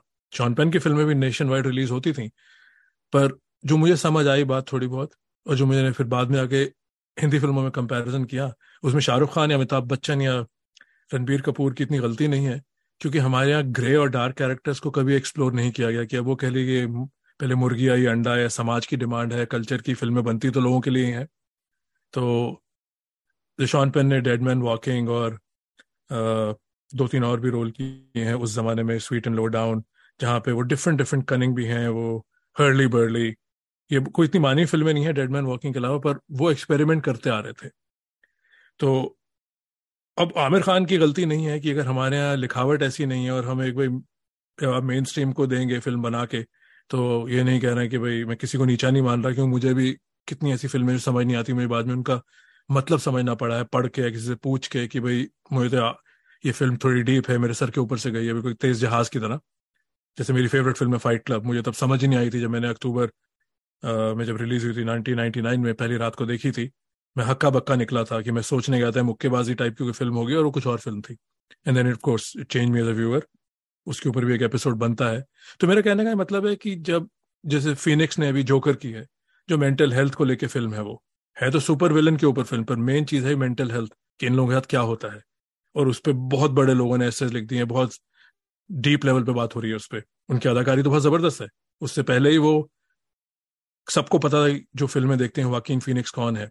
पर एक मेन स्ट्रीम ऑडियंस ही जिनको उनका नाम लेना और जिनको उनसे जिन, जिनका उनसे तारुफ जोकर में हुआ है। तो ये मेरा कहने का मतलब है कि भाई जिस तरह की राइटिंग है और आपके एक सब कल्चर चल रहा है जहाँ पे अगर 6000 स्क्रीन में अमेरिका में मिशन इम्पॉसिबल रिलीज़ हुई है तो जॉनी डेप और टॉम शॉन पेन की फ़िल्में भी 2200 3400 स्क्रीन में रिलीज़ हुई हैं।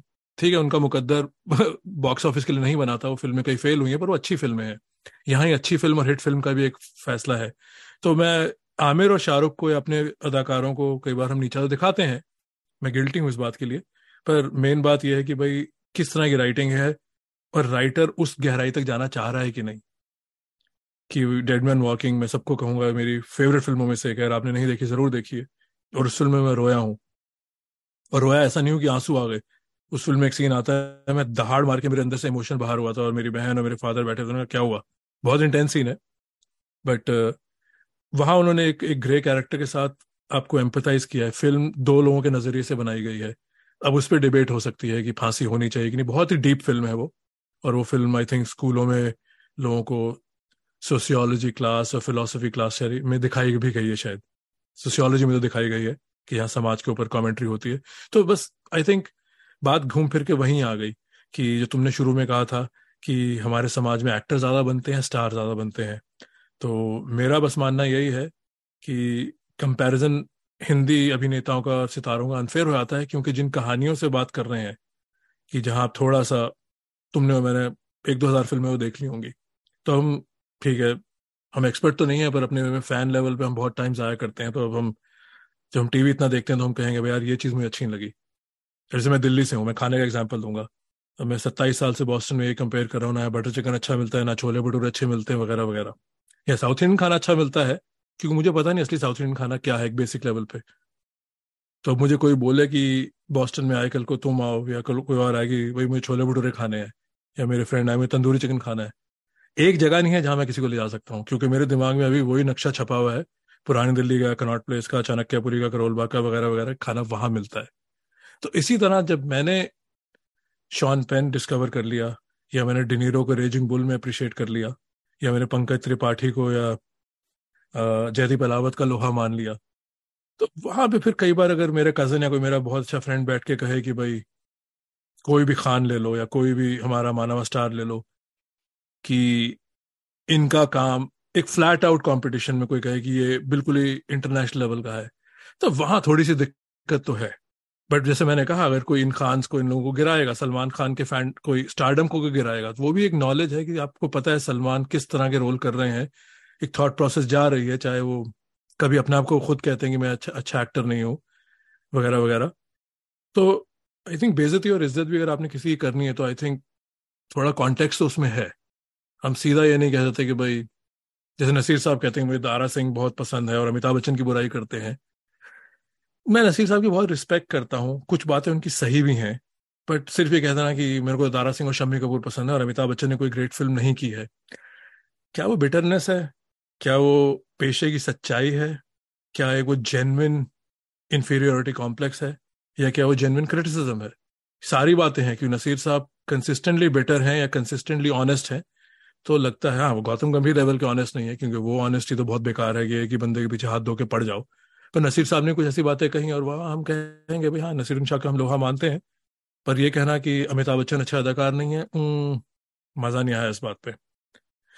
तो आई थिंक आपने जो मेन बात कही ना वो मैं बिल्कुल उससे एग्री करूँगा कि जो हमारी राइटिंग है वो शायद बिल्कुल मुझे लगता है कि राइटिंग में बहुत कमी है हिंदी सिनेमा में। और खास करके अब तो इस जनरेशन में आपको दिखेगा कि ओटीटीज पे वो राइटिंग आपको दिखने को मिल रही है। एटलीस्ट लोग एक्सपेरिमेंट कर रहे हैं और कुछ नया लिख रहे हैं और जो एक उनके साथ हो रहा है या इवन इमेजिनेशन भी लोगों की जो अगेन क्रिएटिव फ़ील्ड है तो इमेजिनेशन भी जो लोगों की निकल के बाहर आ रही है, वो ओटीटी में आपको देखने मिल रही है। पर हिंदी सिनेमा में बिल्कुल पाँच छह सालों में मैं ये कहूँगा कि हाँ राइटिंग तो पहले भी ऐसी कोई बहुत वो बहुत मज़ेदार नहीं थी या फिर बहुत ही इंटरेस्टिंग है हम कहें कि भाई इस तरह की राइटिंग है तो वो तो पहले भी नहीं थी, पर मुझे लगता है और गिरी है।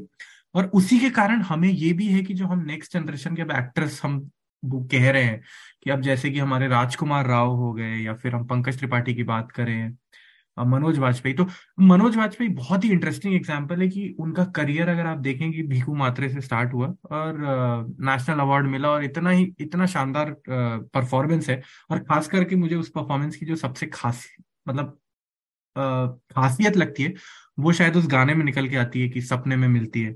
मुझे लगता है कि अगर आपने कभी मनोज वाजपेयी को डांस करते हुए नहीं देखा होगा, लेकिन उस गाने में वो जिस तरह का डांस कर रहे हैं और जिस तरह के वो वो जो भीखू मात्रे बने हैं, वो उनके एक्टिंग की कला को दर्शाते हैं कि उन्होंने उस गाने में भी वो एक्टिंग ही करी है, कि किस तरह से आप एक्टिंग करें और मैं चाहता हूँ कि वो लोग अगर आप नहीं देखे तो फिर वो गाने को दोबारा देखिए और सिर्फ़ मनोज वाजपेयी पे ध्यान रखिए तो आपको लगेगा कि ये बंदा कितना कमाल का काम कर रहे हैं। पर अगर उनका फिर आप करियर देखें तो बीच में बिल्कुल ही उन्होंने मतलब उनके शायद शूल मिली, एक उनको फ़िल्म, जो कि शायद एक सोलो लीड फ़िल्म थी जिसमें उन्होंने फिर से काम बहुत अच्छा किया। और फ़िल्म भी काफ़ी अच्छी लिखी गई है वो शूल। पर उसके बाद फिर वो वीर जारा और बीच में दस कहानियाँ और बहुत सारी फ़िल्में हैं बीच बीच में आई उनकी। टिंजर भी करी है उन्होंने जो कि बहुत अच्छी फ़िल्म है। पर एक करियर में आप देख सकते हैं कि नीचे गिरते गए और जबकि बहुत शानदार एक्टर है। मुझे लगता है कि मैंने उनको ध्रो काल में देखा था और आ, उसमें तो छोटा सा रोल था उनका पर तब से है वो मतलब इंडस्ट्री में मिड नाइन्टीज से। और अब जाके जब मैंने उनको अब देखा है पिछले पाँच छह सालों में तो अगर आप देखें कि जो गैंग्स ऑफ़ वासेपुर में तो उनको काफ़ी कह सकते हैं ग्लोबल रिकग्निशन मिली। आ, पर उसके बाद मूवी करी उन्होंने अलीगढ़ करी है और फिर एक भोसले आई थी आ, जो कि बहुत ही अच्छा परफॉर्मेंस था उनका। शायद सोनी लिप पे अभी भी मौजूद होगी। तो आप वहाँ देख सकते हैं कि जैसी उनको राइटिंग मिली है कि अलीगढ़ में या भोंसले में जहाँ पे तो फिर जो किरदार है और उसको फिर आप देख सकते हैं कि वो एक्टर कितना जो उसके अंदर क्राफ्ट भरा हुआ है वो अपना बाहर निकाल के दे रहा है आपको। पर वही मैं अगर कंपेयर करूँ राजकुमार राव से या नवाज़ उद्दीन सिद्दीकी से तो उनको शायद हम रोल ही नहीं दे रहे वैसे। नवाजुद्दीन सिद्दीकी सलमान खान के साथ किक में आया अभी मैंने उनको लास्ट जो देखा जो मुझे बिल्कुल पसंद नहीं आया जो सुधीर मिश्रा की फ़िल्म थी। मैं नाम भूलता हूँ। अफवाह। हाँ वो मुझे पसंद नहीं आया उसमें। पर उनको मुझे लगता है कि अब हम रोल ही नहीं दे रहे हैं ऐसे एक्टर्स को, जिनमें काबिलियत काफ़ी है, जो कि राजकुमार राव, मुझे लगता है कि अब पता नहीं किस तरह के रोल कर रहे पर वो एक है कि वो एक ट्रैप जैसी मूवी में उन्होंने इतना बढ़िया काम किया है राइट और वो एक्टर की ही मूवी है मतलब उसमें अगर एक्टर अच्छा नहीं तो मूवी आपको अच्छी लगेगी नहीं। तो उनके लिए अगर आप रोल लिखेंगे तो शायद मैं मानता हूँ कि ये लोग कर सकते हैं काम यहाँ कि इनमें बहुत ज़्यादा काबिलियत है अच्छा काम करने की। पर फिर हम इन्हें फिर फ़िल्म फिर वो जो हल्की फुल्की देते हैं तो फिर मेरे, फिर उसमें काम भी हल्का लगता है। तो राइटिंग का जैसे कि हमने अपने सलीम जावद वाले एपिसोड में बात करी थी कि अमिताभ बच्चन काफ़ी खुशकिस्मत थे कि उनको सलीम जावेद मिले और एक ऐसा किरदार उनको दिया गया जिसमें अपने अपनी पूरी क्षमता के साथ काम किया। और ये चीज़ मुझे लगती है कि जो हम खास करके दोनों आमिर और शाहरुख के फ़ैन है कि मुझे कहीं ना कहीं ये लगता है कि अगर आप नाइन्टीज के बाद हटा दिया जाए तो आ, कुछ चीज़ों में आप ये कह सकते हो उनकी चॉइसेस भी होती हैं कि भाई आप करना ही नहीं चाहते वो काम आ, या फिर आपको मिला ही नहीं वो काम आ, दो दोनों बातें हो सकती हैं या तो आपने चूज़ ही नहीं किया या फिर आपको आपने आपको मिला ही नहीं। तो ये सॉरी हाँ खत्म कीजिए हाँ बस मैं ये कह रहा था कि तो ये भी बड़ा इंपॉर्टेंट है कि अगर जब हम आ, खास करके आ, किसी भी एक्टर की बात करते हैं तो उन्हें किस तरह का काम मिला है? अब अजय देवगन की भी अगर हम बात करें तो अजय देवगन भी बीच में था कि उन्होंने कर रहे थे गंगा जल अपहरण और प्रकाश झा ने उनको कुछ अच्छे रोल्स दिए जख्म में भी अच्छा काम किया। पर बाद में फिर वो उनको शायद उसी चीज़ को इनकैश कराने के चक्कर में उनको वही सेम रोल देने लगे और फिर कहीं पे भी आप ये नहीं कह सकते कि बहुत अच्छा रोल लिखा गया है और इसको आप प्ले करिए। जैसे कि आमिर खान ने शायद, आमिर खान को पहले जब विशाल भरद्वाज ओंकारा लिख रहे थे तो लंगड़ा त्यागी का रोल वो आमिर खान को ऑफ़र शायद किया था, फिर उन्होंने रिजेक्ट हुआ, शायद उनके बीच कुछ आपसी मतभेद हुआ और फिर वो रोल किया नहीं है आमिर खान ने। तो मुझे लगता है कि वो सब जो आपकी राइटिंग है डायरेक्ट अगर आप वैसे डायरेक्टर्स के साथ काम करते हैं तो वहाँ पे भी बहुत फ़र्क पड़ता है कि आप किस तरह का काम कर रहे हैं। हाँ बिल, बिल नहीं बिल तो सबने पे करने हैं राइट कि भाई पैसा तो चाहिए काम के लिए। अब जैसे उसमें तो कोई दो राय नहीं चाहे वो के के मैनन हो चाहे वो इरफान खान हो। सब काम भी करना चाहते हैं अपने मुताबिक का और पैसा भी लेना चाहते हैं। हाँ. पर वो इक्वेशन इतनी नहीं है। कहीं बहुत ज़्यादा ज़ीरो और कहीं जैसे कल रात को हम लोग भोला के बाद अभिषेक बच्चन मैं स्पॉइलर दे रहा हूँ इसे भोला देखनी नहीं चाहिए किसी को इतनी अच्छी फ़िल्म नहीं है अपने दो घंटे के और लगाइए। बच्चों बच्चों के साथ बाहर जाके घूमिए, आइसक्रीम खाइए, बट अगर देखेंगे तो उसमें अभिषेक बच्चन भोला का सीक्वल बन रहा है। क्यों बन रहा है? वो भी अपने आप में एक पॉडकास्ट है। तो ऐसे मैं और मेरी वाइफ भोला के बाद हम हंसे कि भाई अभिषेक बच्चन को इन्होंने रोल दिया है। और मेरी वाइफ का बहुत सॉफ्ट कॉर्नर है अभिषेक बच्चन के लिए। और अभिषेक बच्चन एक ऐसे आई थिंक किरदार हैं जो रियल लाइफ में हमें नहीं पता कैसे हैं, पर जो उनके ऑफ़ स्क्रीन इंटरव्यूज़ हैं, वो बहुत जेनविन लगते हैं सबको। तो एक सॉफ्ट एक सॉफ्ट कॉर्नर एक सिंपति तो है। तो ऐसी बात हुई कि भाई कितना पैसा मिलता है फ़िल्म वगैरह वगैरह तो फिर हम गूगल करने लगे दोनों अपने अपने फ़ोन पे, जो कि बड़ी गंदी आदत है, सब फ़ोन उठाते हैं।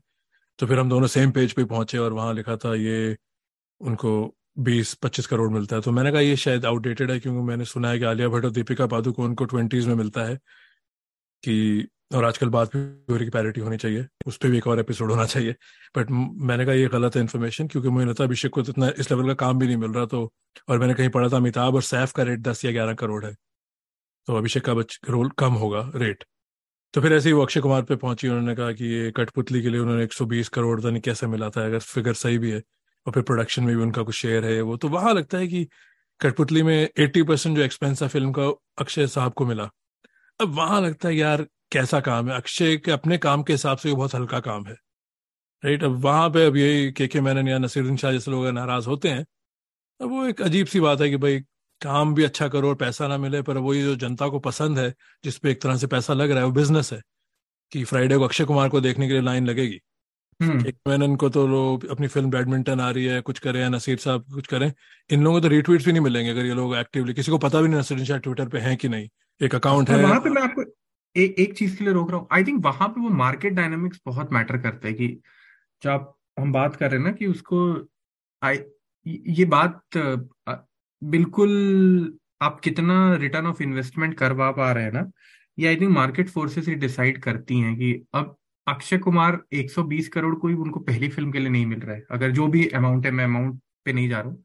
मुझे लगता है कि वो जो उनका बॉडी ऑफ़ वर्क है, जो लोगों को पसंद है और जो डिस्ट्रीब्यूटर है प्रोड्यूसर उन्हें पता है कि ये निकलवा के दे सकता है। तो शायद इसीलिए उनको वो पैसे मिल रहे हैं। तो वहाँ पे मैं नहीं समझता कि कोई उनको उनकी एक्टिंग एबिलिटी के लिए पैसे दे रहा है।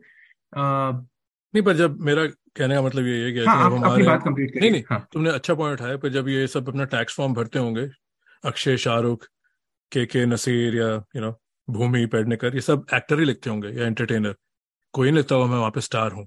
एक ही प्रोफेशन की ये दो राह है और सही है।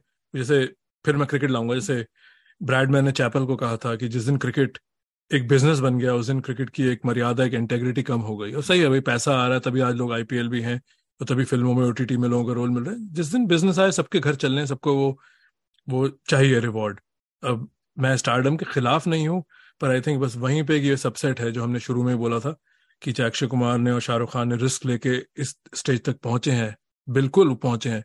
पर फिर वही वाली बात है ना कि जो बॉक्स ऑफ़िस में हो रहा है, वो बिज़नेस है। और जो आर्ट हाउस हो रहा है, वो कला है। बॉक्स ऑफ़िस को आप कला नहीं कह सकते। जबकि है एक ही अम्ब्रेला में लोग कहेंगे हिपोक्रेसी हाँ और मुझे ये बात कहने के बावजूद भी मुझे मिशन इम्पॉसिबल और जैसे ऋतिक रोशन की वॉर आई थी, ये फ़िल्में कभी भी आप उठते बैठते देख सकते हैं। अब शॉन पेन हुए इरफान खान हुए तलवार मुझे फ़िल्म बहुत पसंद है। जिसमें कॉन्टेक्स है, मैं फ़िल्म बार बार नहीं देख सकता। चाहे उसमें दिखाया कुछ नहीं है, पर जो पूरे आपके दिमाग में चल रहा है कि बच्ची एक मारी गई है फिर इन्वेस्टिगेशन हो रही है even being father of a girl और ये चीज़ें हैं कि आप नहीं देख सकते अच्छी फ़िल्में चाहे हम उनके लिए एडवोकेट कर रहे हैं बार बार उसके लिए एक, एक सुकून चाहिए एक दिमाग चाहिए। जैसे बॉयज़ डोंट क्राई एक फ़िल्म थी हिलरी स्वांग की। मैंने कितने साल वो डीवीडी मंगाता रहा और देखी नहीं क्योंकि मुझे पता उसमें बहुत ही ब्रूटल रेप सीन है। हम्म। तो नहीं पर पर अ, मैं सजेस्ट करूँगा आप देखिए वो फ़िल्म मुझे काफ़ी पसंद है वो फ़िल्म हाँ नहीं पर मैं उसी बात को बोल रहा हूँ कि ये नहीं कि किसी को लगे कि मैं यहाँ पे आमिर या शाहरुख या देवगन को इनको गिरा रहा हूँ नहीं। एक स्वैगर है जैसे मुझे कंपनी सत्य ज़्यादा पसंद है क्योंकि कंपनी स्टाइलिस्ट है। पर मुझे ये पता है कि सत्य ने पूरा जॉनरा बदल दिया है। तो दोनों आर्ग्यूमेंट है अच्छी फ़िल्म शायद सत्य है पसंद फ़िल्म कंपनी है। जिस तरह हर अच्छी फ़िल्म हिट नहीं होती या हर हिट फ़िल्म अच्छी नहीं होती आई थिंक ये इसकी सिबलिंग या कज़न कॉन्वर्सेशन है। और हाँ मैं एक बात और कहूँगा तुमने पिछले बहुत अच्छा पॉइंट उठाया कि भाई वो नाचे ऐसा भीकू मात्रे गाने में। भाई ये ऋषि कपूर मरहूम ऋषि कपूर साहब ने एक बार नवाजुद्दीन को लेकर शायद कोई बात कही थी क्या ये शाहरुख खान या सलमान खान साहब की तरह रोमांस कर सकते हैं? नहीं कर सकते पर वो रीजन क्या है? क्योंकि हम सब की जो एक डेफिनेशन है सिक्स पैक होना चाहिए अ, या आपकी लुक ऐसी होनी चाहिए हर कोई आजकल मॉडल है राइट? तो गोइंग बैक टू क्या नवाज़ में किसी कोई कोई नवाज़ को क्यों गाने में देखना चाहेगा? क्योंकि बहुत क्लियर कट परिभाषा है हमारे यहाँ। कि ठीक है, Amitabh Bachchan conventionally good looking नहीं है, पर वो लंबे हैं पर्सनैलिटी है उनकी। शुरू में उनको स्ट्रगल हुआ आने में। He is not Firoz Khan और विनोद खन्ना और धर्मेंद्र बाय लुक्स पर एक, जब वो एस्टेब्लिश हो गए तो अबव एवरेज एवरेज लुकर है। तो नवाजुन सिद्दीकी या रणवीर शोरी या, क्या कहते हैं, जयदीप अलावत, इनको गाना कौन देगा? तो वो तो एक कंपैरिजन ही अनफेयर है। जैसे मेरी वाइफ ने बोला था एक बार, इसी बात पे मैं उनको कोट करता हूँ उनको इतना शौक नहीं है वो, वो सोच रही है बिला वजह की बात है कहती एक एंटरटेनर है एक एक्टर है। कहती बात खत्म करो इस पर पॉडकास्ट करने की क्या ज़रूरत है? कहते किसी को देख के आप एंटरटेन होते हो और किसी को देख के आप इम्प्रेस होते हो। सिंपल बात है। तो इसीलिए उसने कहा था नवाजुद्दीन सिद्दीकी साहब ने सेक्रेट गेम्स में जो रोमांस किया है कुकू के कैरेक्टर से कहते हैं हाँ आँखों में प्यार है दर्द है चाहत है फिर एक नफरत है। कितने इमोशन है जो प्यार से रिलेटेड होते हैं। फिर लॉन्गिंगनेस है राइट अब यही थोड़ी है कि भाई आप हाथ फैला के या राज खन्ना की तरह जवानी जिंदाबाद वही रोमांस है, पर सबको वो रोमांस अच्छा रहता है वो डेफिनेशन बन गई रोमांस की। तो अगर हम ये कहें कि भाई शाहिद कपूर नवाज़ वाला रोल कर सकता चाहे इतना अच्छा ना करे, पर नवाज़ वाला रोल करेगा ही नहीं। नवाज़ को रोल मिलेगा ही नहीं। नवाज़ को कौन देखना चाहेगा गाते हुए? तो ये नवाज़ की कमी थोड़ी है तो ब्यूटी लाइज ना आए तो बेहोल्डर की कमी है कि हमारा एक क्लियर कट डेफिनेशन है, ऋषि कपूर का पेट निकला हुआ है, जो मुझे बहुत पसंद है, और वो प्रिंटेड स्वेटर्स पहन के जो नाइन्टीज में थे तू तू तू तारा कर रहे हैं जूही चावला के मुकाबले बड़े कज़न या अंकल लग रहे हैं, पर वो गाना हिट है और वहाँ पे वो लग रहे हैं he is good looking actor भी अच्छे थे। तो आई थिंक ये एक इक्वेशन है और यहाँ पे मुझे लगता है कि अमेरिका की मैं तुमसे बात पूछूँगा, यहाँ पे Sean Penn Jack Nicholson even Robert De Niro Tom Hanks और क्लिंट ईस्टवुड इन लोगों में जस्टिन हॉफमैन कोई बंदा कन्वेंशनली गुड लुकिंग नहीं है पॉल न्यूमन या ब्रैड पेट या टॉम क्रूज की तरह, पर ये सब बहुत बड़े एक्टर स्लैश स्टार बने। हमारे ऐसे एग्ज़ाम्पल हैं या कम है? नसीर को और ओमपुरी को हम स्टार मानते हैं, पर वो आर्ट हाउस से आए हैं। उनको कोई नहीं मानते कि भाई, वाह, कि मैं नसीर शाह जैसे कपड़े पहनने आज राइट और उसमें भी कुछ कमी नहीं है। मैं उसके ऊपर भी बात करना चाहता हूँ। मैं स्टार्स को गिरा नहीं रहा, पर आई थिंक ये ऑडियंस के लिए फ़िल्में बनती हैं। मैं तुम्हें दो सवाल दूँगा कि एक तो कन्वेंशनल जो हीरो की लुक है, हम उससे कितनी दूर आए हैं? और एज अ फ़ैन हम कितने एजुकेट हुए हैं कि हम जयदीप अलावत को लीड देखना पसंद करेंगे ओटीटी में देखना पसंद करेंगे पर हम उनको गाना गाते हुए देखना नहीं पसंद करेंगे। मैं भी नहीं करूँगा तो मैं दूसरों से क्यों उम्मीद करूँ? हाँ तो ये देखिए दो चीज़ इस पे मैं कहूँगा आपसे कि जो आपने कही कि कन्वेंशनली गुड लुकिंग हमारे एक्टर्स ये आपने अच्छी बात उठाई है क्योंकि मैंने ओमपुरी का जो इंटरव्यू सुना था उसमें उन्होंने कहा था कि जब उनका एनएसडी का फाइनल सिलेक्शन था तो उनका जो इंटरव्यू हो रहा था उसमें आई थिंक उनको डायरेक्टली कहा गया था या फिर जो इंटरव्यूअर्स थे इंटरव्यू जो उनका इंटरव्यू ले रहे थे आ, उन लोगों ने कहा कि ये नहीं चल पाएगा क्योंकि कन्वेंशनली गुड लुकिंग नहीं है और उनके चेहरे पर आ, वो जो स्मॉल स्मॉल पॉक्स के आ, दाने से थे वो थे और उन आ, उनकी नाक भी बड़ी थी और उन्हें लग रहा था कि ये लड़का नहीं बन सकता एक्टर पर ओमपुरी ने कहा कि उन्होंने एक्टिंग इतनी ज़बरदस्त करी थी कि वो लोग इतने इम्प्रेस हो गए थे उनकी एक्टिंग से कि वो उनको रिजेक्ट नहीं कर कर पाए एनएसडी में कि नहीं इसको तो लेना ही है। तो ये तो कहीं ना कहीं बिल्कुल आपकी बात सही है कि यहाँ पे कन्वेंशनली अगर आप गुड लुकिंग नहीं है आ, तो फिर शायद आपके लिए मुश्किल हो सकता है। पर इसका एक और एग्ज़ाम्पल अजय देवगन जो कि मैं समझता हूँ कि मे बी खान जितने बड़े स्टार नहीं है लेकिन अपने in his own right is a big star and he is not conventionally good looking तो वहाँ पे मैं कहूँगा कि uh, यहाँ पे भी एक आध एग्ज़ाम्पल आपको मिल जाएगा। बहुत अच्छा एग्जांपल है हाँ, बहुत अच्छा एग्जांपल है। Shetty. Kumar is not conventionally good looking Sunil Shetty. Again आप कह सकते हैं कि वो इतने बड़े स्टार है वो नहीं बट हाँ they have made a mark for themselves तो ये बात हाँ इंडियन कंटेक्स में शायद हम हमें हमें ध्यान में रखनी चाहिए कि ये इंपॉर्टेंट है कि अगर आप कन्वेंशनली गुड लुकिंग नहीं है, जैसे कि नवाज़ नहीं है तो फिर हाँ फिर आपको एक लाइक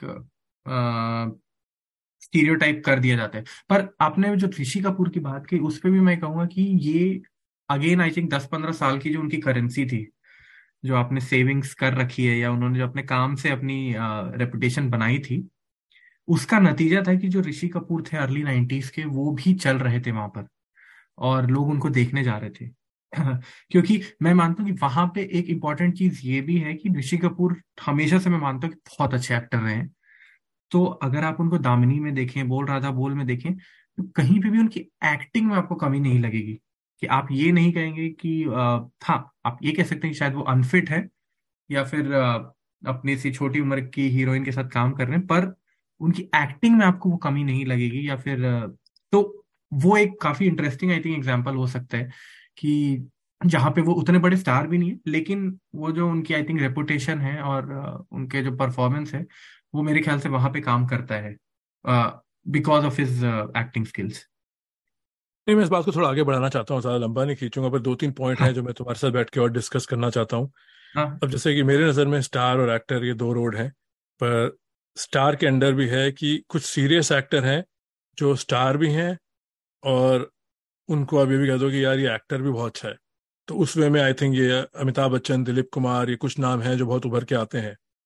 और शाहरुख को मैं पीछे नहीं रखूँगा इसमें इतना, क्योंकि शाहरुख ने जो डर, कभी हाँ कभी ना, और बाजीगर का जो ट्रायंगल बनाया था, जिसकी हम बात कर चुके हैं संजू और सुनील में आई थिंक वो बहुत फोर्सफुल एंट्री थी कि वो एक तरह से इंडियन टीम में आना है राइट तो सेंचुरीज मारी बंदे ने खड़े होकर बड़ी बड़ी तो फिर तुमने कहा कि नाइन्टीज में आके वो स्टूडियो के एक्टर बन गए और उनका स्टाइल बन गया और उसमें भी, उसके ऊपर भी हम थोड़ा सा डिस्कस कर सकते हैं कि भाई हम स्टार को बिल्कुल, तुम तो शायद नहीं गिरा रहे, पर शायद लोगों को लगे ना कि मैं गिरा रहा हूँ। नहीं स्टार का भी एक पैकेज है बट पहले मैं तुम्हारा व्यू लेना चाहता हूँ कि नज़रिया लेना चाहता हूँ कि भाई तुम्हें भी ये लगता है कि स्टार में भी दो कैटेगरी है।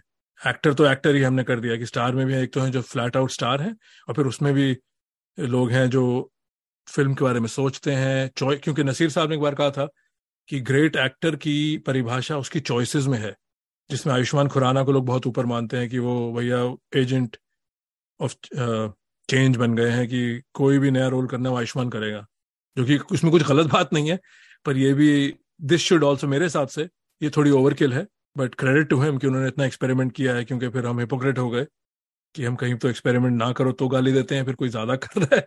तो आई थिंक यही शायद कला है कि मुझे मुझे रेपिटेशन नहीं चाहिए। तो तुम्हें लगता है कि स्टार की अम्ब्रेला में भी एक डिवीज़न है एक्टर और स्टार का, एक और।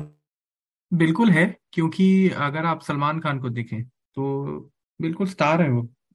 अगर आप देखें सलमान खान की फ़िल्म आप देखने क्यों जाते हैं? आप पूरा स्टाइल देखने जा रहे हैं, वो अब जो उन्होंने रोल किया है दबंग में, जो कि हम सबको ही बहुत पसंद है तो it is all about style या फिर उनकी जो भी फ़िल्में आई हैं अर्ली 2010s और जो वो वांटेड के बाद जो उनका अवतार है, हम उनको उसके, उनके स्टाइल की तो फ़ैन है। तो आई गेस बिल्कुल ही ऑब्जेक्टिवली मैं ये बात कह रहा हूँ कि he is not a great actor like पर I will go and watch a Salman Khan film क्योंकि मुझे स्टाइल पसंद है उनका। और बहुत ही यूनिक स्टाइल है। उसमें कोई दो राय नहीं है। तो बिल्कुल वहाँ पे एक आई थिंक डिमार्केशन है कि कुछ हैं जो सिर्फ़ एक्टर्स हैं अब मैं अगर राजकुमार राव की फ़िल्म देखने जा रहा हूँ तो मुझे पता है कि वो, कि बिल्कुल उनकी अदाकारी देखने जा रहा हूँ। पर सलमान खान की फ़िल्म देखने जा रहा हूँ तो शायद मैं उनका स्टाइल देखने जा रहा हूँ, या उनका डांस, जो भी वो स्टेप नया लेके आएँगे वहाँ जो हर, वो देखने जा रहा हूँ। तो वो डिमार्केशन है, और कुछ होंगे, जैसे कि आपने कहा कि जो स्टार भी हैं, और एक्टर भी हैं, और और ये बहुत डिफ़िकल्ट है प्ले करना। जैसे कि अगर आप, आई थिंक इसका बिगेस्ट और, आई थिंक जो टिपिकल एग्ज़ाम्पल है वो है अमिताभ बच्चन। मुझे लगता है कि he is just one person जो कि उतना ही बड़ा स्टार है जितना कि बड़ा वो एक्टर है। अब बाकी फिर हाँ फिर आप एक एक खानों में नीचे में आप रख सकते हैं कि कह सकते हैं कि शाहरुख खान है या फिर आ, और तुमने तुमने मुझे एक बार कहा था एक फ़ोन कॉल में। सॉरी मैं तुम्हें थोड़ा फ़ूड फॉर थॉट देता हूँ। इस बात हाँ. को थोड़ा और तुम्हारे को तुम्हारा अपना ओपिनियन याद दिला दो। तुमने कहा था कि शाहरुख को इंडिया का टॉम क्रूज कहा जाता है और आमिर को टॉम हैंक्स हाँ. तो अमेरिकन कॉन्टेक्स्ट वर्ल्ड कॉन्टेक्स्ट में है कि भाई टॉम हैंक्स ने अवार्ड भी जीते हैं बॉक्स ऑफ़िस अच्छी फ़िल्में भी दी हैं स्टोरी हाँ. भी है एक्सपेरिमेंट भी किया है तो हाँ. तुम्हें लगता है कंपैरिजन फेयर है कि आमिर खान इंडिया के टॉम हैंक्स है मुझे मतलब इन कंपैरिजन में कोई इतनी दिलचस्पी लगती नहीं और ये ओपिनियन है लोगों ने बना दिया है कि भाई ढाई लाख लोगों ने कह दिया तो भी ये फैक्ट नहीं है बट तुम्हें लगता है आमिर खान वो सितारा है कि जिसने एक्टर और स्टार की मर्यादा दोनों के साथ लेके चले हैं ठीक है उन्होंने कॉम्प्रोमाइज भी किया है कई जगह जैसे दंगल के एंड में। पर मैं तुमसे सुनना चाहता हूँ कि सारे जो बड़े नाम है क्योंकि आमिर खान भी सुपरस्टार हाँ. है। He may not be as big superstar as Amitabh Bachchan and Shahrukh Khan पर आमिर खान को हाँ. भी हम सिर्फ़ एक्टर नहीं कह सकते वो सुपरस्टार है अपने वे में। उन्होंने बॉक्स ऑफ़िस में बहुत रिकॉर्ड तोड़े हैं। तो तुम्हें उनके काम को लेके लगता है क्या वो ये दोनों टोपियाँ पहन रहे हैं? आमिर खान के केस में मैं थोड़ा सा कहूँगा कि एक्टर तो मैं उनको अच्छा मानता हूँ। पर मतलब क्योंकि मेरे तो शायद पसंदीदा एक्टर भी हैं। पर हाँ जो स्टार वाली वैल्यू है वो मुझे लगता है कि वहाँ पे थोड़ा सा लैक करते हैं वो। कि मतलब जो बात मैं कहना चाह रहा हूँ कि मैं उन्हें मैं हूँ ना जैसी फ़िल्म में आ, नहीं देख सकता। मुझे ऐसा लगता है। मतलब देख नहीं सकता मतलब मुझे लगता है कि वो उतनी ईमानदारी से उस रोल को नहीं निभा पाएँगे या फिर वो मुझे नहीं अच्छे लगेंगे उस रोल में। कि जहाँ पे आ, मैं हूँ ना में तो मतलब जो इस तरह का रोल है ना जैसे मैं हूँ ना हो गया या दबंग हो गया वहाँ पे। वहाँ पे मैं कह रहा हूँ कि आमिर खान थोड़ा सा लैक करेंगे जो उनकी स्टार वैल्यू है। इवन दो आप जो कह रहे हैं कि बिल्कुल बॉक्स ऑफ़िस पे आ, अपना लोहा मनवाया है और आ, लोग आमिर खान के नाम से पिक्चर देखने जाते हैं। अगर आप देखें दिल्ली बेली और ये पीपली लाइव अगर आमिर खान का नाम ना जुड़ा हो तो कोई देखने नहीं जाएगा वो पिक्चर है। मतलब बिल्कुल अपने आप में अच्छी पिक्चर है लेकिन उसकी व्यूअरशिप कम होगी। वो स्टार अट्रैक्शन है बट आमिर खान की जो स्टार वैल्यू है, वो वो शायद उन्होंने वो कमाई है जो उनकी इमेज अब, या जो भी पीआर है कि वो एक टाइम पे एक फ़िल्म करते हैं और परफेक्शनिस्ट हैं और जो कि हर चीज़ में मानता नहीं हूँ, लेकिन हाँ ये एक इमेज हर एक्टर की एक इमेज बना दी गई है कि ये ऐसा करता है तो वो बिल्कुल चीज़ सेल करती है लोगों में, मुझे ऐसा लगता है। तो इसीलिए अगर आप देखेंगे, किसी से बात करेंगे तो आमिर खान की अगर फ़िल्म आ रही है तो लोग एक्साइटेड होते हैं। कि आमिर खान कि, कि आमिर खान की फ़िल्म आ रही है चलो देख के आते हैं कैसी होगी। अब लाल सिंह चड्डा है कि जिसने उतना अच्छा बिज़नेस नहीं किया फिर भी अगर आप देखें तो शायद 120 130 करोड़ फ़िल्म ने कमा लिए जो कि लोग कह रहे हैं कि बिल्कुल ही फ़िल्म नहीं चली। तब भी वो 120 30 करोड़ कमा के चली गई पिक्चर क्योंकि एक हाइप है आमिर खान थे और करीना कपूर भी अपने आप में स्टार है। तो वहाँ पे तो बिल्कुल वो स्टार है, लेकिन हाँ शाहरुख खान लेवल का वो जो मैं शुरू में मैंने बात कही ना कि घर के बाहर भीड़ खड़ी है और लोग पागल हैं और वो बस ऐसे शाहरुख खान हाथ फैला दे, उसके लिए वेट कर रहे हैं। वो स्टार्डम नहीं है आमिर खान के पास। और जैसा कि मैंने कहा कि अमिताभ बच्चन को मैं बिल्कुल इसमें मानता हूँ कि वो है कि जो एक्टर भी उतने ही बड़े हैं और स्टार भी उतने ही बड़े हैं कि एक छोटा सा स्टेप कर दिया तो वो भी फिर एकदम पॉपुलर हो जाते हैं। हाँ तो साकिब भाई मैं आपसे फिर ये पूछना चाहता हूँ आप जो कह रहे हैं कि जो स्टार की डेफिनेशन है कि क्या आपके लिए वो केवल वो बॉक्स ऑफ़िस पे कितना पैसा कमा रहा है वो है? या फिर जैसा कि मैंने कहा कि आमिर खान इवन तो बॉक्स ऑफ़िस पे कमा रहे हैं पैसा या उनकी फ़िल्में कमा रही हैं लेकिन वो जो अट, आ, क्या कहते हैं जो स्टार वैल्यू है कि वो जब एक हॉल में एंटर कर रहे हैं। तो वहाँ पे भी जैसे कि हम कह रहे हैं ना कि शाहरुख खान आया तो फिर वो एक स्टार आ गया। ऑब्वियसली आमिर खान भी आएगा तो वो कहेंगे लेकिन एक जो करिश्मा है तो मतलब मेरे हिसाब से वो दो भाग हैं स्टार स्टार के भी। एक है कि भाई लोग पागल हैं आपके लिए कुछ भी जैसे कि सलमान खान हो गए या शाहरुख खान हो गए कि आप कुछ भी कर रहे हैं तो उसके लिए पागल हैं। और एक आमिर खान एक स्टार है आ, कि वो उनके काम को लेके लोग उनकी तरफ़ आ, उनकी मूवीज़ देखने आ रहे हैं। तो आ, आप आपका क्या नज़रिया इस बात को लेकर? आई थिंक यही मेरा सवाल था और तुमने काफ़ी अच्छी तरह से और पॉइंट्स आगे रखे इस बातचीत को यू you नो know, बरकरार रखने के लिए। होपफुली लोग बोर ना हो रहे हो। नहीं मेरा भी यही मानना है जो मैंने पहले कहा था कि जुम्मे को जो फ़िल्म रिलीज़ होती है फ्राइडे को उसका यू you नो know, और तीन दिन चार दिन में उसका उसकी तकदीर सील हो जाती है तो भाई चाहे वो आदित्य चोपड़ा हो या राम गोपाल वर्मा हो सब चाहते हैं ज़्यादा ज़्यादा लोग मेरी फ़िल्म देखें और वो फ़िल्म हिट बने। बट आई थिंक यहाँ जो नसीर साहब ने कहा है और तुमने आमिर का भी कहा है आ, मुझे भी यही लगता है कि भाई स्टार के एक रिस्पॉन्सिबिलिटी तो आती है राइट कि जैसे मैंने हाल में ही टेरेंटिनो की किताब पढ़ी थी सिनेमा स्पेकुलेशन तो मुझे नहीं उन्होंने पूरी सेवेंटीज के दशक में अपना बचपन बताया है या सिक्सटीज में उन्होंने कुछ फ़िल्में देखी। तो वहाँ मुझे पता चला कि जो बात हमें शायद पता थी पर किसी के मुँह से सुन के उनकी बातचीत सुन के लगता है वाह ये बात में कितना दम है। भाई स्टारडम में भी एक रिस्पॉन्सिबिलिटी है कि ये आप अपनी इमेज आपकी बन गई है और आपको वो एंटरटेनमेंट वाली फ़िल्म देनी है आपको लोगों को तो उसमें आप हर किसी को ट्रस्ट नहीं करेंगे। क्योंकि आपने रिस्क लेके तो आप शाहरुख खान बन गए। अब आपका एक फॉर्मूला है जो आपके इतने, इतनी दीवानगी आपकी चाहत है दुनिया में और लोग शाहरुख खान फ़िल्म एक इवेंट है। कोई ये नहीं कहता मैं कल हो ना हो देखने आ रहा हूँ, कहता मैं शाहरुख खान की नई फ़िल्म देखने जा रहा हूँ। और मैं करण जौहर को थोड़ा अंडरस्कोर कर रहा हूँ, उनकी फ़िल्में बहुत चली हैं, पर शाहरुख को बनाने में जो आदित्य चोपड़ा, करण जौहर इन सब का हाथ है पर लोग कह सकते हैं कि ये दूसरे वे में भी कह सकते हैं, इन लोगों को भी ऊपर ले जाने में शाहरुख का हाथ है।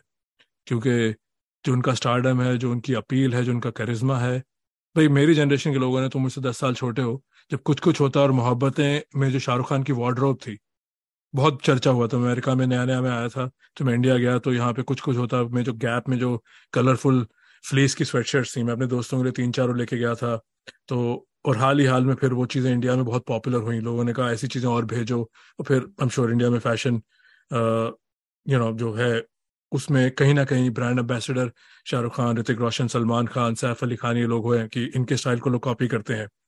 तो एक पैरेलल फ़ैशन इंडस्ट्री भी इन लोगों से ही चल रही है और हमारा मेन स्ट्रीम गाना भी नहीं है कि जैसे यहाँ तो भाई बड़े बड़े सितारे हैं मेडोना माइकल जैक्सन लेके आज बियॉन्से तक। हमारा जितने भी हुए सिंगर हैं, जो मेन स्ट्रीम है एम श्योर मैं क्लासिकल को अंडरस्कोर नहीं कर रहा, पर जो एक आम आदमी की दुनिया में है, कि हम किशोर, रफ़ी, लता, मुकेश, आशा जी, इनकी बातें करते हैं तो म्यूज़िक भी फ़िल्मों से ही हमारा आता है। तो वहाँ मैं फिर टैरेंटिनो पे जाऊँगा। उन्होंने कहा कि क्लिंट ईस्टवुड जब वो अपनी पीक पे थे सेवेंटीज में तो हर किसी डायरेक्टर को, वो डायरेक्टर डायरेक्टर को भी स्टूडियो सेलेक्ट करता है। तो क्लिंट ईस्टवुड का बहुत हाथ था कि किसके क्या तो काम करेंगे। तो डर्टी हैरी जो डॉन सीगल ने बनाई थी जो कि मेरी फेवरेट फ़िल्मों में से एक है, जहाँ पे सीरियल किलर जानरा का कहते हैं कि टेरेंटिनो कहते हैं कि इजाद हुआ था। उसके बाद जब ईस्टफुड आई थिंक अपनी अर्ली फोर्टीज या मिड फोर्टीज में थे, तब उन्होंने एस्केप फ्रॉम अल्काट्रास की थी, जो कि है तो आपकी प्रॉपर मेन सिनेमा फ़िल्म पर उसमें जो एक ऑफ़ बीटनेस है, वो एक आर्ट हाउस से भी आप रिलेट कर सकते हैं। तो वो मसाला है डर्टी हैरी और एक बहुत ही सीरियस फ़िल्म के बीच की फ़िल्म है। तो उसमें भी कहते हैं उन्होंने डायरेक्टर उन्होंने फ़िल्म तभी उन्होंने की जब डॉन सीगल को उन्होंने जिस भी स्टूडियो ने फ़िल्म बनाई थी, उनके डायरेक्शन को अप्रूव करवाया। तो सिमिलरली जब शाहरुख खान का हम सुनते हैं जैसे मैं भी कंप्लेन करता हूँ कि इन्होंने विशाल के साथ फ़िल्म क्यों नहीं की विशाल ने कहा था ये पैकेज के साथ आते हैं, मैं लूँगा तो इनको, पर मैं इनकी एक ए बी सी जो इनकी फरमाइश है, उनको नहीं लूँगा। अब दोनों लोग अपनी तरफ़ से सही है, विशाल अपनी वे में एक है राइट वो फ़िल्में बना रहे हैं कि जहाँ स्टोरी हीरो है। स्क्रीन पे भी लिखते हैं और वो बहुत ही शेक्सपियर को इंडियनाइज करते हैं और फिर उसको यूपी या चंबल या कहीं ले जाते हैं और बिल्कुल वाह मज़ा आ जाता देख के। तो अब वो शाहरुख खान में वो पोटेंशियल देखते हैं कि शाहरुख खान में वो पोटेंशियल है, पर शाहरुख खान का एक जो अपना आई थिंक जो उनका गोल है, जो अपना विजन है, जैसे मरहूम दिलीप साहब भी कहते थे कि मैं फ़िल्म सबके लिए बनाता हूँ तो शाहरुख भी फ़िल्म सबके लिए बनाते हैं तो वहाँ वो एक एक संगम है, एक शादी है जो नहीं हो पाएगी। मैं चाहूँगा कि मैं शाहरुख को देखूँ, रंगून जैसी फ़िल्म में या तलवार जैसी फ़िल्म में जहाँ भी विशाल का कुछ छवि है, मैं देखूँगा ये वहाँ कैसे ऑपरेट करेंगे।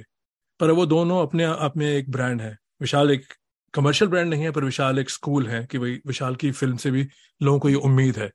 अब शाहरुख खान की फ़िल्म में भी चाहे स्टाइल है, चाहे वो डॉन बने, चाहे वो चकते इंडिया में आए, उनका एक स्वैगर है, उनकी एक प्रेजेंस है, जिसको लोग देखना चाहते हैं। तो आई थिंक वो कमिटमेंट है क्राफ्ट से, और जो आप चाहते हैं राइट कि मैं उनको शॉर्ट चेंज नहीं कर रहा आई थिंक अब जैसे उन्होंने पठान और अपने आप को री इन्वेंट किया, जवान भी लगता है काफ़ी रिकॉर्ड तोड़ेगी।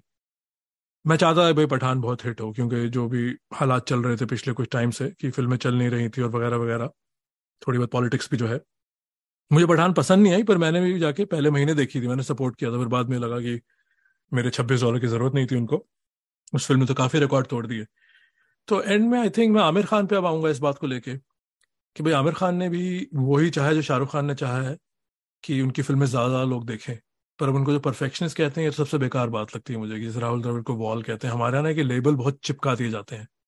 परफेक्शनिस्ट नहीं आई थिंक ज़्यादा अच्छा टर्म होगा कि इन्वॉल्व है स्टोरी में। अगर ये डायरेक्टर्स को स्क्रीन प्ले राइटर्स को तंग भी करते हैं तो उससे इनकी सिंसियरिटी और इन्वॉल्वमेंट दिख रही है। मैं नहीं कह रहा कि अक्षय या शाहरुख प्रोफेशनल नहीं और वो इन्वॉल्व नहीं है, पर जैसे तुम कहते हो डायरेक्टर्स एक्टर हैं कि वो अपना काम वहाँ कर रहे हैं। अगर आमिर के बारे में आता है कि महेश भट्ट ने कहा कि मैं दोबारा फ़िल्म नहीं करूँगा तो it's based on creative differences कि आमिर ने स्टोरी में बहुत हाथ पैर मारे होंगे। दिलीप साहब के बारे में मशहूर था कि वो बहुत ही घुस जाते थे कि स्टोरी सुनते थे। वो तो मतलब इंटरव्यू के लिए लोगों को अपने घर आठ आठ, दस दस दिन बुलाते थे इंटरव्यू की प्रेप में। तो उसमें सिर्फ़ इन्वॉल्वमेंट दिखती है, उसमें कुछ परफेक्शनिज्म नहीं है। और अगर ये बात अगर आप हॉलीवुड में बताए जाएँगे तो लोग कहेंगे तो बहुत नॉर्म है कि जो लोग मेथड में बिलीव करते हैं, लोग किरदार में बिलीव करते हैं। मरहूम दिलीप साहब ने बीबीसी के एक इंटरव्यू में कहा था कि अगर मेरा कैरेक्टर शंकर का है और मैं उनतीस साल का हूँ पहले सीन से। तो कहते हैं, मैं अपने ऊपर लेता हूँ कि उसके ज़ीरो से लेके, पैदाइश से लेके उनतीस साल तक सफ़र क्या रहा होगा? तो अभी आवाज़ शाहरुख खान ने भी किसी चीज़ में कही थी कि मैं, जो मेरा कैरेक्टर लिखा जाता है तो मैं उससे पहले इमेजिन करता हूँ कैरेक्टर कैसे होगा। अब ऑनेस्टली वो, ये वो राइटिंग कमज़ोर है। जैसे वीर जारा में, जो वीर प्रताप सिंह है, मुझे कैरेक्टर पसंद नहीं है क्योंकि ये कैरेक्टर बिलीवेबल नहीं है, पर यू नो इंटेंशन अच्छी है उस फ़िल्म की। लोग कहेंगे heart is in the right place जो कई लोग कहते हैं। बट uh, वहाँ पे आई थिंक नज़रिया है कि भाई जो तुमने भी कहा था कि वो एक्सपेरिमेंट कम कर रहे हैं और वो एक अपने शेल में है जैसे आनंद एल राय के साथ भी उन्होंने ज़ीरो की थी जिसमें उनको मुझे उनकी कॉमेडी बहुत पसंद आई थी फ़र्स्ट हाफ़ में जबकि फ़िल्म चली नहीं। तो आई थिंक बात एक्सपेरिमेंट और चॉइसेस की है। वहाँ पे आई थिंक आमिर खान ने चाहे खराब फ़िल्में भी की हैं पर आमिर खान का जो जो जीता हुए सिकंदर से लेके रंग दे बसंती या थ्री इडियट्स तक का दौर है, जबकि मुझे रंग दे और थ्री इडियट्स इतनी टॉप की फ़िल्में नहीं लगती, पर मुझे वहाँ वो अटेम्प्ट लगता है कि ग्लोबल इंडियन ऑडियंस को प्लीज़ करने का, चाहे एनआरआई हो, चाहे वो फ़िल्म यूपी में चल रही हो। तो उस फ़िल्म में एक सिंसियरिटी है कि आप, वो फ़िल्म बाप, दादा और अपने बच्चे, बहन किसी साथ भी देख सकते हैं। और उस फ़िल्म में आमिर खान तो हीरो हैं, पर उस फ़िल्म में स्टोरी भी और जो स्क्रीन प्ले है, इन सारी फ़िल्मों में, बीच में रंगीला को भी डाल देंगे, सरफरोश को डाल सकते हैं। तो छह सात फ़िल्मों का सबसेट है, जहाँ पे जो फ़िल्में बॉक्स ऑफ़िस में बहुत कामयाब हुई हैं, पर इसमें आमिर खान चाहे स्टार हैं, जो इन फ़िल्मों को खींच रहे हैं, पर उसमें आई थिंक कहानी और अदाकारी का एक बहुत ही ज़बरदस्त संगम है, जो सलीम जावेद और अमिताभ के सत्तर के दशक में दिखा है, चाहे फ़िल्में वो आर्ट हाउस फ़िल्में नहीं है, पर जो एक टेंपो है, दीवार, त्रिशूल, इन फ़िल्मों काला पत्थर का, उसमें एक ऑनेस्टी है आनंद में, कि उन फ़िल्में चल रही हैं, कि आप गलती तो निकाल सकते हैं, पर थोड़ी देर के लिए वो फ़िल्में और जिनकी कहानी है, वो बहुत बिलीवेबल है। अब मैं तुम पे वापस भेजूँगा, क्या हम इजीली अच्छी फ़िल्म में हर अदाकारी को अच्छा मान लेते हैं, और कमर्शियल फ़िल्म की हर अच्छा अदाकारी को कमज़ोर मानते हैं? ये भी एक आई थिंक बहुत ब्लैक एंड वाइट एरिया नहीं है, बहुत ग्रे एरिया है। कि हर चीज़ जो नसीर साहब ने की वो ज़बरदस्त है और हर चीज़ जो सैफ या अक्षय कर रहे हैं, ज़रूरी नहीं है कि वो कमज़ोर है। तुम्हें क्या लगता है? नहीं, बिल्कुल सही बात है और बहुत सारे एग्ज़ाम्पल है। आगे नसीर साहब पे जाऊँगा कि जो उन्होंने कर्मा, त्रिदेव और ये करी अपने आप में ये सक्सेसफुल फ़िल्में हैं, पर क्या ये अच्छी एक्टिंग है या फिर, या मैं मैं नहीं मानता कि उतनी अच्छी एक्टिंग मतलब मैं ये नहीं कहूँगा कि मैं कोई उनके परफॉर्मेंस को क्रिटिसाइज कर रहा हूँ पर हाँ एक तो जो हम शुरू से बात करें कि उसमें राइटिंग ही उतनी तगड़ी नहीं है कि वो ये कमर्शियल फ़िल्म है। इसमें तो राइटिंग की कोई बात ही नहीं है कि एंटरटेन करने के लिए बनाई गई फ़िल्म है। तो वहाँ पे जब वो एक्टिंग कर रहे हैं तो वो जो मैं शुरू में कह रहा था कि वो स्टाइल निकल के नहीं आ रहा है बाहर और ये इंपॉर्टेंट है कि तो इसीलिए ये ये बात आ, कि मतलब हम बहुत इस बात में घुस सकते हैं कि कौन सी ऐसी फ़िल्में हैं कि जहाँ पे आप ये कह सकते हैं कि जो फ़िल्में बड़ी अच्छी हैं पर यहाँ पे परफॉर्मेंस थोड़ा सा ढीला है है ना? या परफॉर्मेंस में कहीं कमी रह गई है कि परफॉर्मेंस और बेहतर हो सकता था। तो ये तो आ, मैं मानता हूँ कि जैसे कि एक एग्ज़ाम्पल जो हमेशा मेरे को आता है वो रॉक स्टार का आता है कि मुझे लगता है कि वहाँ पे जो फीमेल लीड है आ, वो बहुत ही वीक परफॉर्मेंस है रॉक स्टार में और वो फ़िल्म को लेट डाउन करता है जबकि एक तरफ़ रणबीर अपना पूरा मतलब I guess one fifty percent दे रहे हैं और वहाँ पे जो फीमेल लीड का परफॉर्मेंस है वो बहुत लेट डाउन करता है फ़िल्म को। तो ये इंपॉर्टेंट है इवन दो कुछ लोग कहेंगे कि रॉकस्टार की राइटिंग भी थोड़ी सी इनकंसिस्टेंट है सेकेंड हाफ़ में और पर आ, मैं जो बात कहना चाह रहा हूँ वो ये है कि हाँ अच्छी फ़िल्में भी बुरी एक्टिंग हुई है और काफ़ी फ़िल्मों की मतलब ये बात हो सकती है। आपके दिमाग में कोई ऐसी फ़िल्म है कि जहाँ पे आपको लगा कि फ़िल्म तो बड़ी अच्छी है लेकिन एक्टिंग कमज़ोर हो गई? नहीं तुमने अभी ज़बरदस्त एक और चौका मारा है जो तुमने अभी नरगिस फकरी और इम्तियाज़ अली की बात की है। तो ये मैं उस पर जाता हूँ जो तुमने मुझसे पहला सवाल पूछा था कि हम जब हॉलीवुड को कैसे व्यू करते हैं। हॉलीवुड में भी अपनी बहुत कमी आई। यहाँ पे लोग बहुत बातें हैं जैसे ब्रूस विलिस अच्छा एक्टर नहीं है मेल गिब्सन अच्छा एक्टर नहीं है। पहली बार मैंने बातें सुनी मैं गिर गया। मैं तो सोचा स्टलोन भी अच्छा एक्टर राइट तो आपकी ग्रोथ होती है, आप समझते हैं जब आए हैं। पर तुमने भी ये बात बोली, ये मेरा बहुत पेट पीव था। जैसे हमारे सुभाष गई इम्तियाज़ अली ये चेहरे ढूंढते हैं। इससे पता चल रहा है कि ब्यूटी कितनी ज़रूरी है कि आपको एक मंदाकिनी हो, चाहे आपको वो एक गोरा या खूबसूरत चेहरा हो जाते नॉर्थ इंडिया में सॉरी हम रंग से बहुत ऑब्सेस्ड हैं कि बहुत ही जो आपका यू नो आपका फेयर कॉम्प्लेक्शन है कहते हैं कि आप लाइट स्किन है जो अमेरिका में कहते हैं, उससे बहुत ही हमारे नॉर्थ इंडिया में इन्फेचुएशन है। कि गोरे को हम खूबसूरत मानते हैं तो ये कहानी किस काम की? अगर आपको सिर्फ़ ऐसी अदाकारा चाहिए जो मॉडल है। अब जैसे जेम्स बॉन्ड है जेम्स बॉन्ड की फ़िल्में में इतनी एक्टिंग नहीं मानी जाती। वो एक एंटरटेनिंग फ़िल्म है। डैनियल क्रेग को लोग कहा जाता है कि बहुत सीरियस बॉन्ड है और स्टोरी अच्छी हुई। सैम बैंडीज वगैरह आए तो फ़िल्में थोड़ी एलिवेट हुई। पर बॉन्ड गर्ल भी जो होती है ना, वो मॉडल्स होती हैं। उनमें बहुत कम होती हैं जो आगे जाके प्रॉपर अदाकारा बनती हैं। और एक मॉडल हुई कोई भी टॉप दर्जे की। यहाँ दो इंडस्ट्रीज़ का एक फ़र्क है कि दो दर्जे की, जो टॉप दर्जे की सुपर मॉडल है, उनकी फिल्मी हाईलाइट होती है बॉन्ड गर्ल बनना और उसके बाद उनको किसी सीरियस एक्टर के साथ नहीं देखा जाता। अनलेस देखा भी जाएगा तो सिर्फ़ एक बहुत ही सेक्सी अवतार में एक यू नो ड्रेस पहने हुए जहाँ उनकी फिगर दिखाई जा रही है, वगैरह वगैरह। हमारे यहाँ क्राइटेरिया ये होता है कि अगली लड़की किसने डिस्कवर की? अभी सारी जो है, ऐश्वर्या राय, सुष्मिता सेन, लारा दत्ता, प्रियंका चोपड़ा, इनमें से कुछ लोगों ने काफ़ी अच्छा काम किया है कुछ लोगों ने एवरेज काम किया है। इस पर भी डिबेट हो सकती है किसी और दिन। पर ये प्रॉपर रोड मैप है, लोग कहेंगे जहाँ नेपोटिज्म वगैरह, ये सारी चीज़ें इतनी चलती है, और एक लड़की को प्रोटेक्शन चाहिए एजेंट्स वगैरह का। पर ये जो रोड मैप है, ये कॉमेंट्री हमारी फ़िल्मों की, कि आपको मिस इंडिया मिस यूनिवर्स बनना बड़ा फ़िल्मों में आने के लिए। आई एम श्योर यहाँ हॉलीवुड में भी हुआ होगा, पहले भी भारत में हुआ जीना तमान और ये सब, पूनम ढिल्लो जूही चावला, ये सब पैजेंट गर्ल्स हैं। तो एक हमारे जो ब्यूटी से ऑब्सेस है ना, वहाँ एक्टिंग बाद में आती है। तो मेरे एक जानने वाले थे अमेरिका में, मेरे मेंटोर थे उन्होंने बताया था कि भाई ऐसी बात हो रही थी लुक्स की। तब मैं कॉलेज में था तो उन्होंने कहा था कि उनके बिज़नेस में वो वुडवर्क इंडस्ट्री में लंबर इंडस्ट्री में काम करते थे तो वहाँ वो जाते थे किसी के यहाँ और वो, उनकी सेक्रेटरी हमेशा बहुत खूबसूरत लड़की होती थी। तो उन्होंने उस बंदे से पूछा कि भाई जब भी मैं आता हूँ कि लड़की इतनी खूबसूरत तुम्हारा सेक्रेटरी होती है, उसने कहा इनको टाइप करना तो हम बाद में भी सिखा सकते हैं, इनकी लुक नहीं बदल सकते। बहुत ही शोवनिस्ट और इस बात पे हँसी भी आई थी। ये कोई इतनी अच्छी बात नहीं है शेयर करने की, पर इससे एक समाज की कमेंट्री दिखती है हर जगह कि भाई, अगर आप देखने में अच्छे हैं तो कुछ रास्ते आपके लिए खुल जाते हैं।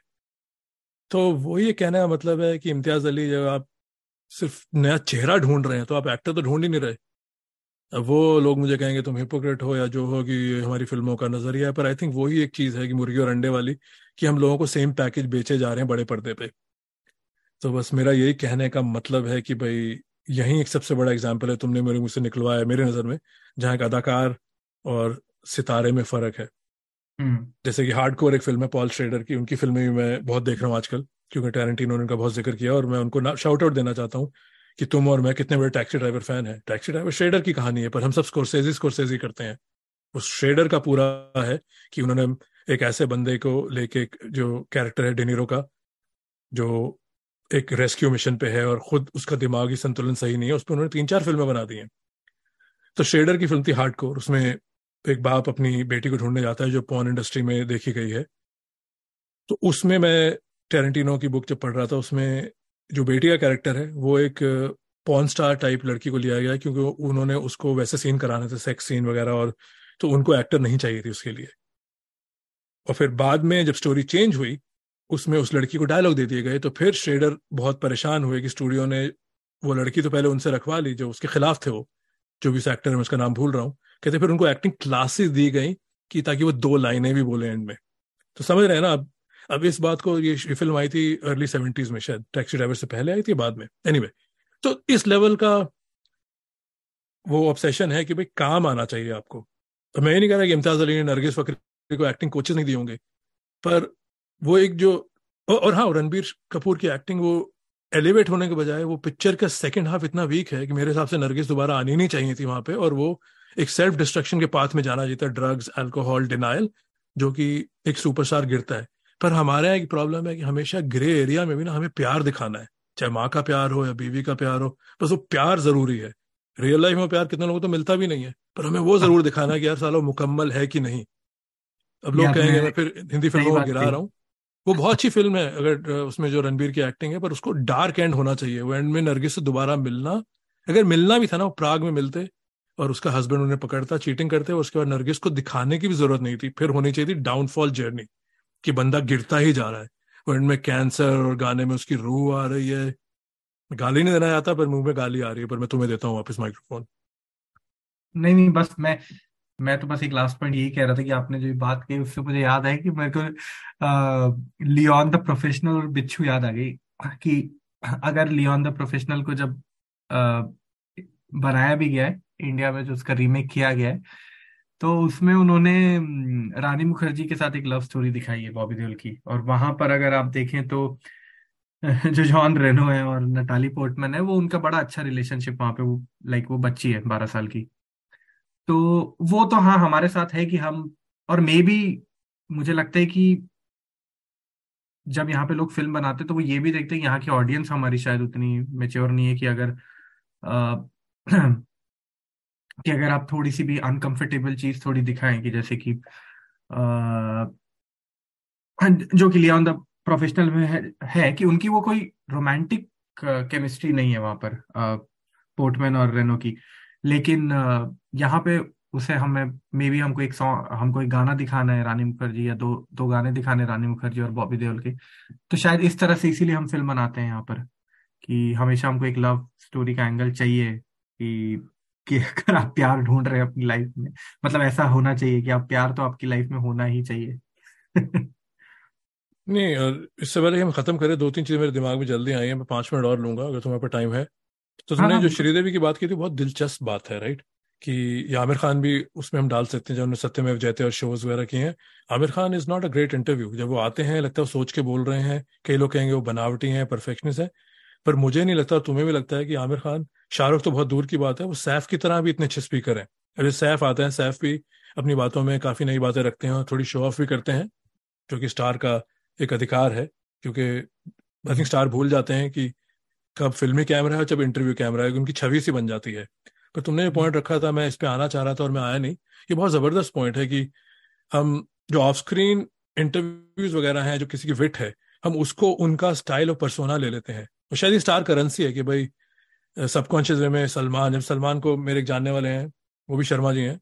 शायद वो पॉडकास्ट नहीं सुनेंगे। तो एक बार बहुत पहले बात हो रही थी, वो सलमान की बात कर रहे थे। तो बातचीत में भाई भाई कहते मैं किसका भाई?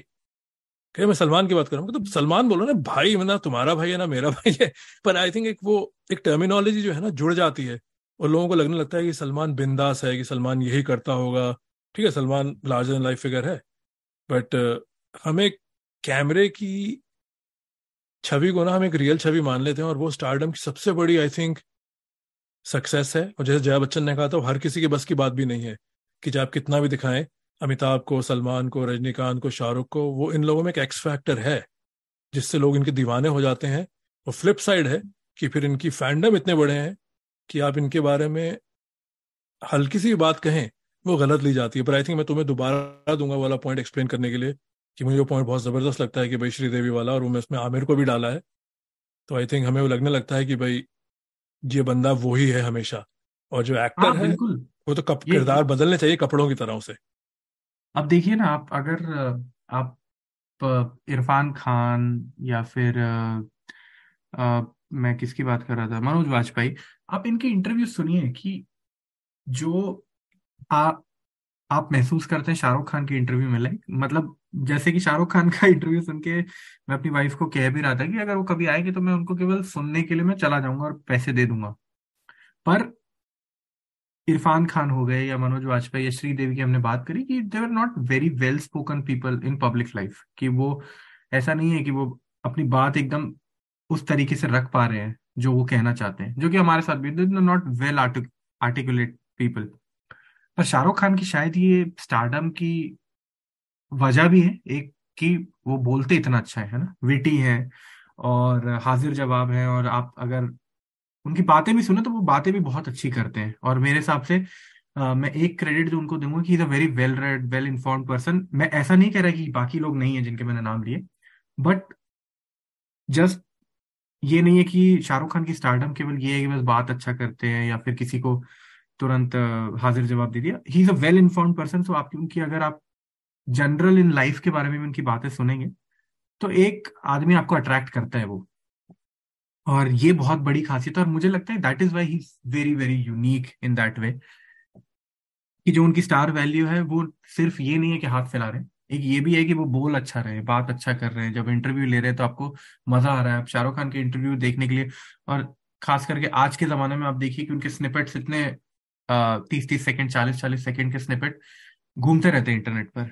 और वो अच्छी बात करते हैं। या तो उनका कुछ वेट रहेगी या फिर कोई लाइफ के बारे में कुछ बात कर रहे हैं या कोई करंट अफेयर्स के बारे में कुछ उनकी ओपिनियन है वो हर चीज़ में एक उनका एक जो कह सकते हैं कि कहने का तरीका है जो उनकी ओपिनियन भी है वो बहुत ही मतलब एक अच्छी जगह से आ रही है और बहुत वेल ऑन इन्फॉर्म्ड ओपिनियंस है।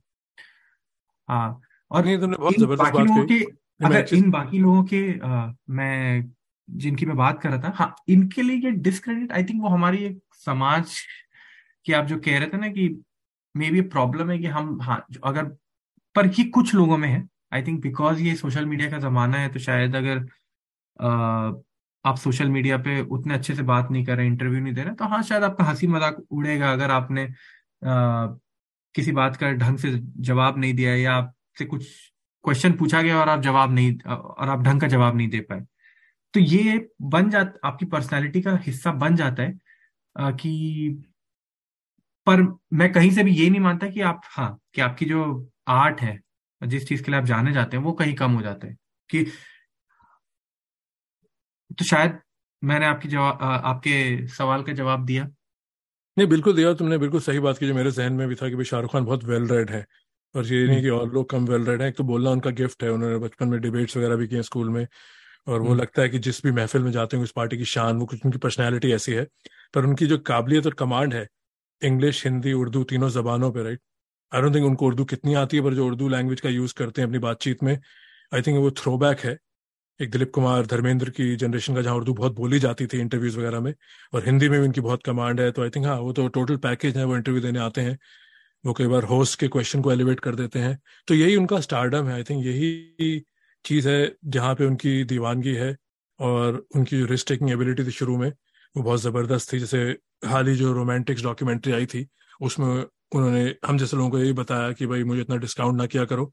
जब उन्होंने किरण वाली बात को उन्होंने आदि चोपड़ा, यश चोपड़ा कहा कि ये स्टटर करने की चीज़ एक, किसी, मैं भूल रहा हूँ राइट किसी एक फॉर्म से आती है राइट तो उन्होंने, तब उन्होंने फिर नाम को ही किया, जब वो टेंशन में होगा, हर चीज़ में स्टटर नहीं करेगा।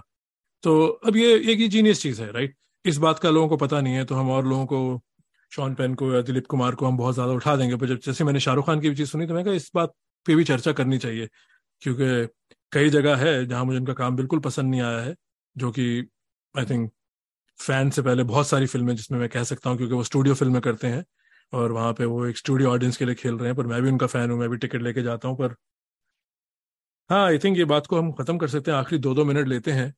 तो एंड में मैं तुम्हें पूछूँगा, फिर तुम मुझसे भी कुछ पूछ सकते हो यही बात पूछ सकते हो। कि ज़्यादा मुश्किल क्या है? एक्टर का स्टार बनना या फिर स्टार बन के दोबारा एक्टर बनना?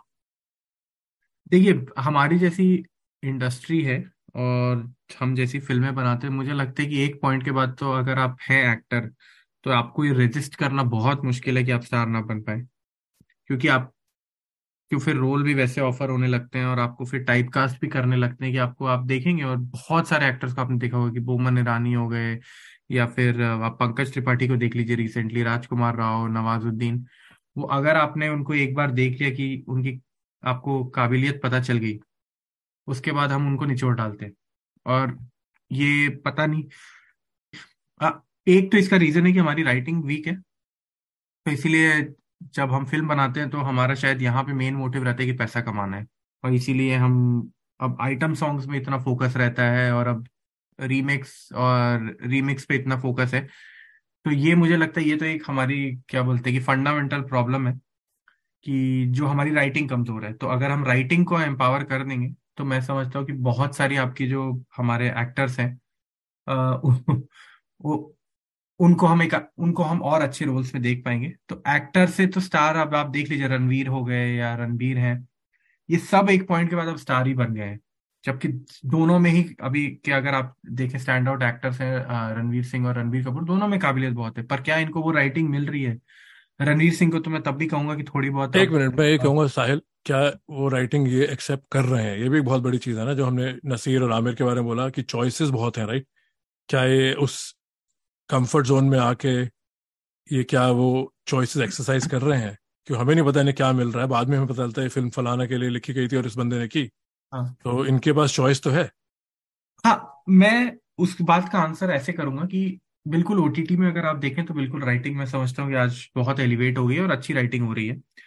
पर अगर आप पैसे जो देखें कि जो हम कह रहे हैं कि जो मूवीज़ रिलीज़ हो रही हैं थिएटर्स में मैं केवल उनको अगर मान के चलूँ कि जो पिछले पाँच साल में मूवीज़ रिलीज़ हुई हैं या बनी है वहाँ पे मैं समझता हूँ कि मुझे नहीं लगता उनके पास ज़्यादा चॉइसेस थी कि आप कि रणवीर ये रोल कर लेता है या रणवीर सिंह ये कर लेता है या बाकी जो एक्टर्स हैं वो ये रोल कर लेते मुझे लगता है वहाँ पे बहुत लिमिटेड है उनके पास ऑप्शन तो उस नज़रिए से मैं कह रहा हूँ, पर हाँ अगर शायद अब ये इतने बड़े स्टार बन गए कि आई डोंट नो कि ये ओटीटी पे करना चाहेंगे। बिल्कुल ओटीटी पे अगर शायद ये इंटरेस्ट दिखाएँ तो जैसे कि मनोज वाजपेयी ने फैमिली मैन किया है, विजय सेतुपति इसमें आए हैं फर्जी में। तो ये सब भी बड़े स्टार्स हैं अपने मायने में मतलब अपने बड़े एक्टर्स हैं। तो अगर ये ओटीटी पे आए हैं तो इन एक्टर्स के पास एक अपॉर्चुनिटी है पर ये फिर वही बात है जो आप कह रहे थे कि चिकन एंड एग की क्या ये अब और बेसिकली चिकन एंड एग से ज़्यादा एक विशेष सर्कल है कि अब ये घुस चुके हैं स्टार स्टारडम में। तो क्या ये वापस आके उस ओटीटी में आ, क्या काम करना चाहेंगे?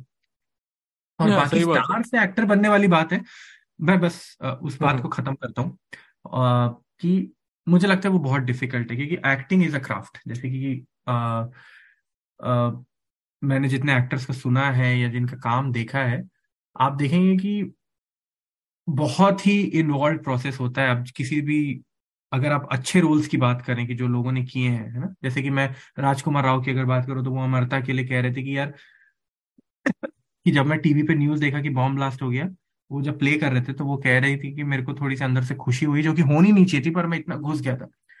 तो एक क्राफ्ट भी है, मुझे लगता है कि ये तो बहुत ही मैंने सिंपलिस्टिक एग्ज़ाम्पल दे दिया, पर एक क्राफ्ट भी है कि जैसा कि हम, मैं श्रीदेवी के बारे में बात कर रहा था कि आपने चालबाज में इतनी चुलबुली लड़की का बनना है, पर आप रियल में बिल्कुल अलग है ना। तो वो एक क्राफ्ट है, जो कि आपने मास्टर करी है। वो मुझे नहीं लगता कि एक बार स्टार्डम आपके पास आ गई तो फिर आप उस चीज़ में घुसना चाहते हैं, या फिर आप करेंगे। क्योंकि acting is again it's craft और stardom is I think more about style in in in Indian context it's also about dancing और आप कैसा प्रेजेंट कर रहे हैं अपने आप को आपकी इमेज कैसी है? तो वहाँ पे तो मैं बिल्कुल नहीं समझता कि आप एक बार अगर स्टार हैं तो आप वापस उसमें फिर like you can be an actor maybe you can but वो एक लाइक like, शायद वो जो कहते हैं कि लोग सालों लगा देते हैं। है ना कि और वो uh, उस एक्टिंग की क्राफ्ट को समझने के लिए। तो वो वहाँ पे मैं नहीं मानता हूँ कि स्टार एक्टर बन सकता है। मुझे हॉलीवुड का मैं उतना एग्ज़ाम्पल दूँगा नहीं कि वहाँ पे स्टार एक्टर बने पर आपको क्या लगता है कि जो मैंने कहा कि स्टार से एक्टर नहीं बन सकते आप सहमत है उस बात से? आई थिंक तुमने जो बातें कही है काफ़ी हद तक मेरी भी सोच ऐसी ही है पर स्टार एक्टर बन सकता है। देखो सारी बात ये स्केरसिटी और डिमांड की भी है ना। कि अब हम शाहरुख खान को ले रहे हैं शुरू में जो इनकी फ़िल्में हैं मैं आज भी मानता हूँ कभी यहाँ कभी ना और यू you नो know, इनकी बेहतरीन फ़िल्मों में से एक है। मैंने दोबारा डर देखी जब मैंने इस पॉडकास्ट की बात की थी पाँच महीने पहले तो मुझे मैं भूल गया था कि मुझे डर कितनी ज़्यादा पसंद आई थी इनकी एक्टिंग जो चेज सीन है सनी देओल इनके पीछे भागते हैं उस सीन में जो इनके एक्सप्रेशन है जिस एनर्जी से भाग रहे हैं वहाँ डायलॉग नहीं बोल रहे पर वहाँ एक्टिंग टॉप नॉच है। जब इनका कॉलर भी पकड़ा जाता है राइट अब लोग कहेंगे वो सीन भाई एक, एक अदाकार ढाई घंटे की फ़िल्म है, अगर डर। उसमें शाहरुख खान ने गाने भी गाए हैं, जूही चावला का पीछा भी किया है। ढाई घंटे की फ़िल्म में अगर कैमरा सौ मिनट उन पे ही रहा है तो बहुत अच्छे सीन भी किए हैं। कई जगह मोमेंट से नीचे रहे हैं, पर ओवरऑल एक बहुत टॉप नॉच परफॉर्मेंस है उस जमाने का। तो आई थिंक स्टार और एक्टर की जो है कि भाई उन्होंने ऐसा काम तो किया, फिर स्टार बन गए। और फिर शाहरुख पे नहीं, और लोगों पे भी बात होती है। फिर आप एक, जैसे ईस्ट फ़ूड के बारे में भी था, फिर आप उस, एक सेफ्टी नेट में ऑपरेट करते हैं कि आप स्टूडियो के एक्टर हैं, बहुत पैसा लगा हुआ है आप पे। तो आप अपना मुस्तकबिल, जिसको फ्यूचर कहते हैं एक्टिंग का, आप उस राइटर या प्रोड्यूसर या डायरेक्टर के हाथ देंगे, जिस पे आपको ट्रस्ट है। तो वो भी एक पूरी प्रोसेस है, पर मेरी विश क्या है? क्या मैं चाहूँगा शाहरुख अपने आप को भाई सरेंडर कर दे, विशाल भारद्वाज के साथ एक फ़िल्म करें, जहाँ शाहरुख का जो पूरा पैकेज है, वो पैकेज ना ऐसे शाहरुख अकेला एक्टर बन के आए। तो मेरी वाइफ को मैं कोट करूँगा। उन्होंने कहा था कि भाई, शाहरुख खान इस वक्त दुनिया के सबसे बड़े स्टार होंगे बियॉन्ड से और दो तीन नाम लिए थे LeBron James different different field से, जिनकी रीच अनलिमिटेड है। तो वो, उनका कहने का मतलब है कि भाई, सब कुछ तुमने कर लिया बॉक्स ऑफ़िस डोमिनेट कर लिया, एक जनरेशन को तुमने प्यार करना सिखा दिया, और अवार्ड जीत लिए, और एक्टिंग में भी तुम्हारा यानी कोई लोहा नहीं मानता। तो उनका यह था कि भाई, अगर मैं उनसे चाहूँगी या मैं सोचूँगी कि स्टेज का बंदा इतनी ऊपर बैठा है तो उसकी लेगेसी क्या है? बार बार वही बॉक्स ऑफ़िस पे रिपीट रेंस रिपीट करना? या वो कुछ भी कर सकते हैं? तो कुछ ऐसा क्यों नहीं करते जो एक दो फ़िल्में हो, जिससे उनके कोई, उनकी लेगेसी रोइन भी नहीं हो सकती? अब लोग कहेंगे, भाई फ़ैन की थी उन्होंने, या वो की थी सौ करोड़। अभी ये करोड़ वाला बिज़नेस तुम्हें खराब लगता है राइट कि तो ये मेरी वाइफ का कहना। तो मेरा एक दूसरा नज़रिया ये भी है कि, भाई, जितना हम बॉक्स ऑफ़िस आजकल सब लड़ते हैं फ़ैन वॉर होती है। और ये स्टार फैंस ही लड़ते हैं कि अक्षय कितनी चली, सलमान की पहली में ही चल गई भाई, मेरा मानना है कि मैं फ़िल्म अपने लिए देख रहा हूँ। ना मैं तुम्हारे लिए देख रहा हूँ, ना मैं अपनी बेटी के लिए देख रहा हूँ, ना अपनी वाइफ के लिए देख रहा हूँ। साथ देख रहे हैं हम लोग, पर अगर मुझे दस लोग गली मोहल्ले के या हज़ार लोग मेरे इको में आके बोले, फलाना धमकाना तूफ़ान, बहुत अच्छी फ़िल्म है। मुझे नहीं अच्छी लगी, चाहे अमिताभ बच्चन मेरे सबसे पसंदीदा अदाकार है। ये थोड़ी कि बहुत लोगों ने कह दिया वो बात सही है, और इसमें कोई डेमोक्रेसी नहीं है ये। मेरी अपनी चॉइस है, जो चीज़ मुझे छू गई, जो मेरी परिभाषा है जिस परफॉर्मेंस को देख के मुझे अंदर से आवाज़ आती बैठ के क्या सीन है? चाहे के के मैनन का सीन हो सरकार पे टेबल में जब अमिताभ अभिषेक सबको एक साथ लपेटते हैं वो सीन मेरे फेवरेट सीन में से और वहाँ के के की अदाकारी टॉप नॉच है। तो मेरा बस कहने का मतलब है कि हम फ़िल्में देखते हैं अपनी मनोरंजन के लिए अपनी सेटिस्फैक्शन के लिए। आ, मैं चाहता हूँ लाल सिंह चड्डा चले मैं चाहता हूँ पठान चले बट मैं आके लोगों से इस बात पे बहस नहीं करूँगा कि वो अच्छी फ़िल्में हैं।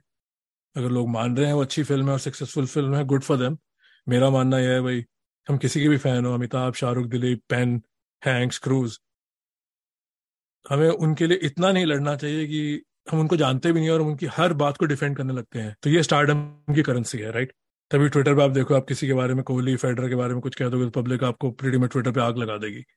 हम्म। सही है मतलब वो फ़ैन है वो उसी चक्कर में ये लोग इतने इस मुकाम तक पहुँचे कि इनके अंधे फ़ैन है और हम भी इनके फ़ैन है। पर आई थिंक स्टारडम में बस ये मैं चाहूँगा शाहरुख विशाल की फ़िल्म करे। एक बार एज अ फ़ैन मैं सेटिस्फाई होऊँगा। बॉक्स ऑफ़िस में भले वो फ़िल्म ना चले, पर मैं देखना चाहूँगा कंप्लीट सरेंडर कि उनके अंदर का जो एक आर्टिस्ट है, जिसकी छवि दिखती है इधर उधर कभी, और वो बहुत वेल रेड बहुत इंटेलिजेंट इंसान है। तो आई थिंक हाँ यही है, और दूसरी एक चीज़ है जो अगेन मैं तुम चीटिंग कर रहा हूँ, मैंने कहा था हम खत्म करेंगे। एक स्टार और एक्टर में एक और एक सबसेट है, ये अंडररेटेड परफॉर्मेंसेज है अंडररेटेड एक्टर है। इसके बारे में तुम्हारा क्या कहना जब हम ये कहते हैं?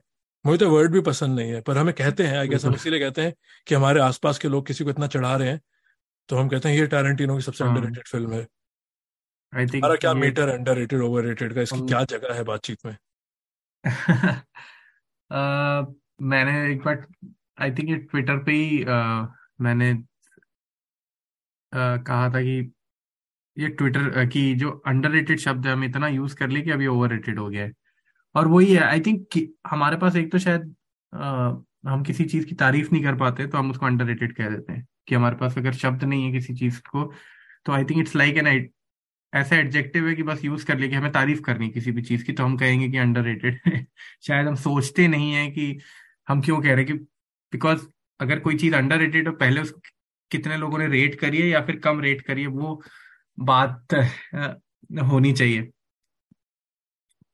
तो मैं तो मानता हूँ कि अंडररेटेड मतलब अगेन आप किस वे में कह रहे हैं? आप बॉक्स ऑफ़िस के परफॉर्मेंस के बेसिस पे बोल रहे हैं या फिर आप क्रिटिकल एक्लेम के बेसिस पे बोल रहे दोनों आई थिंक ये खिचड़ी सी है राइट जैसे कि मैं तुमसे क्विज भी खेल लूँ।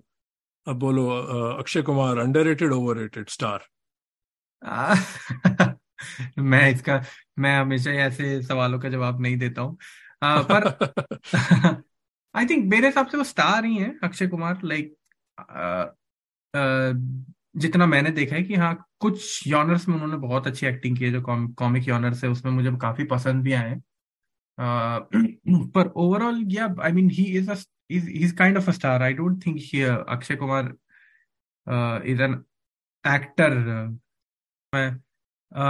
तो आपको क्या लगता है कि मैं आप पे रखता हूँ ये सवाल कि Akshay Kumar what do you think underrated overrated नहीं? What do you think of him as an actor यार, ये बड़ा ट्रिकी सवाल है। मतलब किसी को यहाँ बैठ के टिप्पणी देना, उन्होंने भी तीस साल इस इंडस्ट्री में काम किया है और there is grace in what he does कि भाई फ़िल्में बनाए जा रहे हैं, एक फैक्ट्री की तरह छः छः सात सात फ़िल्में साल में आ रही हैं। बहुत डिसिप्लिन इंसान है राइट अब बात आ गई सिर्फ़ कला की।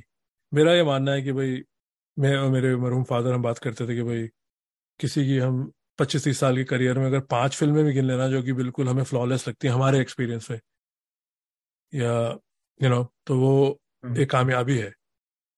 तो अक्षय की मैं पूरी उंगलियाँ यूज़ नहीं कर पाऊँगा अपने हाथ में बट मैं डेफिनेटली खाकी में जो उनका किरदार है वो मेरा फेवरेट किरदार है। उसमें उन्होंने काफ़ी शेड्स दिए हैं कमीना इंस्पेक्टर है जो चालाक है फिर अमिताभ के आगे वो रोते हैं फिर एंड में ऐश्वर्या और अजय देवगन उन्हें मारते हैं तो बहुत ही मुकम्मल काम है मेरे हिसाब से उस फ़िल्म के कॉन्टेक्स्ट में। अब ये कंपैरिजन करना कि क्या वो शाहरुख जितने अच्छे एक्टर हैं वो आई थिंक वारंट नहीं करती यहाँ बात। तो मैं कहूँगा वहाँ उन्होंने वो उनको जैसे कि और फिर हेरा फेरी और उन्होंने सिंगिस किंग में भी काम किया है। तो आई थिंक ये सब रिलेटिव बातें हैं। ये डिफ़िकल्ट क्वेश्चन है पर उनके स्टारडम में कहीं ना कहीं छवि दिखी है। एक सौ तीस चालीस फ़िल्में कर ली हैं पर मैं छः सात फ़िल्में भी नहीं गिन पाऊँगा जहाँ मुझे लगा है कि उनका काम बहुत ज़बरदस्त है। अ, पर ये मैं अगर तुम यही तुम आमिर खान से पूछो तो मैंने छः सात फ़िल्मों का नाम लिया था। तो रंगीला जो जीता वही सिकंदर सरफरोश ये फ़िल्में हैं, जिसमें मुझे लगता है कि उन्होंने बहुत ज़बरदस्त काम किया। दिल है कि मानता नहीं, दिल चाहता है, लगान। इसमें वैरायटी भी है और इसमें कुछ रेपिटेशन है, क्योंकि मैं मानता हूँ कि भाई आप रिपीट तो करेंगे ही, क्योंकि इतने इमोशन तो है ही नहीं एक ह्यूमन बॉडी में और ह्यूमन इमोटिव वे में। चाहे वो आप भाई बहन का प्यार हो या राइट यू नो दोस्ती आ रही हो मतलब उसमें वो इमोशन रिकॉल सेम होते हैं। ठीक है साकी भाई तो मैं आई थिंक अब इस पॉडकास्ट को खत्म करते हैं, पर उसके पहले मैं आपसे एक आखिरी सवाल पूछना चाहूँगा, क्योंकि हमने इतनी स्टार एक्टर की बात की है, कि जैसे कि हमने कहा कि राजेश खन्ना, अमिताभ बच्चन और फिर शाहरुख खान, ये थे जो तीन सुपरस्टार्स थे। तो आपको क्या लगता है कि कौन हो सकता है अगला सुपरस्टार अगर, हम इस जनरेशन के एक्टर्स की बात करें, और या फिर आपको ये लगता है कि अब शायद सुपरस्टार वाली में भी वो बात चली गई है, क्योंकि अब आई थिंक ओटीटी आ गया है तो उसके कारण मेरे ख्याल से काफ़ी फ़र्क पड़ेगा जो हम कंटेंट देख रहे हैं और जो हम हम, हमको कंटेंट दिलाया जा रहा है दिखाया जा रहा है। तो मैं आपसे ये पूछ के खत्म करना चाहूँगा कि क्या आपको लगता है कि हमको कोई नेक्स्ट सुपरस्टार ऐसा मिलेगा? शाहरुख खान जैसा। आई थिंक सीधा आंसर तो नहीं है। कि जो भी हमने उनकी इस पूरी पॉडकास्ट में बात की जो उनकी रीच है जो उनकी काबिलियत है जितना उनको पसंद किया था जो उनका विट है बोलने का तरीका है स्टाइल है वो पैकेज है अपने वे में। और आई थिंक तुमने अभी ओ टी बहुत अच्छी बात की जिस दौर में हम पहुँच रहे हैं वैसे तो हमें नहीं पता अगले मिनट क्या होगा बट यहाँ बैठ के मैं इस पॉडकास्ट में कह रहा हूँ एक चीज़ रिकॉर्ड होगी और यू नो कुछ लोग सुनेंगे भी। आ, मुझे लगता है इस तरह का स्टार्टअप अब किसी को मिलेगा। और ये नहीं कि हम लोग एज फ़ैन या पब्लिक इवॉल्व हो गए हैं शाहरुख खान तो once in a lifetime star हैं ही, पर अब आने वाले टाइम में ओटीटी और इतनी ऑप्शन हो गई हैं फ़िल्म देखने की। अब मुझे लगता है फ्यूचर है, बड़े पर्दे पे जैसे अमेरिका में सिर्फ़ साईफाई आई मैक्स की फ़िल्में बनती हैं ओपन हाइमर एक्सेप्शन है, या सुपर हीरोज की फ़िल्में बनती हैं। इंडिया में भी अब ये जो स्पाई यूनिवर्स और एक्शन यूनिवर्स आ रहा है, जैसे कि पिछली फ़िल्में कुछ चली ही ऐसी हैं राइट तो आई थिंक अब ये लाइंस ड्रॉ हो जाएँगी। पर स्टार और एक्टर की आई थिंक जो सबसेट है, मुझे लगता है आने वाले टाइम में ह्यूज हो जाएगा। बड़ा हो जाएगा, क्योंकि काफ़ी लोग हैं जो इसमें घुसेंगे अपनी एंट्री लेंगे, छोटे नाम लेके भी, पर हाँ वो शाहरुख खान जैसा मुकम्मल स्टारडम या अमिताभ बच्चन जैसा वन मैन इंडस्ट्री स्टारडम अब किसी को नहीं मिलेगा। बट रणबीर कपूर की जो जनरेशन है, आयुष्मान खुराना तक, और इसमें कैरेक्टर एक्टर्स भी हैं, और अब गुलशन देव भी है। कितने नए नए लोग आ रहे हैं, वो स्टार तो नहीं बनेंगे, पर आई थिंक छोटे, जैसे ना एक गैलेक्सी अब इसमें छोटे सितारे बहुत होंगे। वो रिकग्नाइज होंगे, उनकी रीच टीवी और फ़ोन पे बैठ के आप इनको देख सकते हैं। पर अब जो सितारा पब्लिक को सिनेमा में खींचता है, जो मजमा किसी के घर के बाहर लगता है आई थिंक उसमें तो शाहरुख खान लास्ट मोहिकन है मुझे लगता है ऐसा स्टार कहीं आएगा दोबारा। इंडिया में तो बिल्कुल नहीं आएगा। तुम्हें क्या लगता है? नहीं नहीं, मैं आई थिंक वहाँ पे मैं भी आपसे एग्री करता हूँ कि मुझे भी नहीं दिख रहा है कि कोई एटलीस्ट अभी तो कोई नहीं दिख रहा है चेहरा कि जो शाहरुख खान की जगह ले सकते हैं। चलें तो ये काफ़ी हम दोनों को तो मज़ा आया। हमने काफ़ी आप यू नो काफ़ी बातें ऐसी भी की थोड़ा डाइग्रेस भी किया। पर टॉपिक ही ऐसा है कि इसमें इतना ग्रे एरिया है आप कहीं भी जा सकते हैं।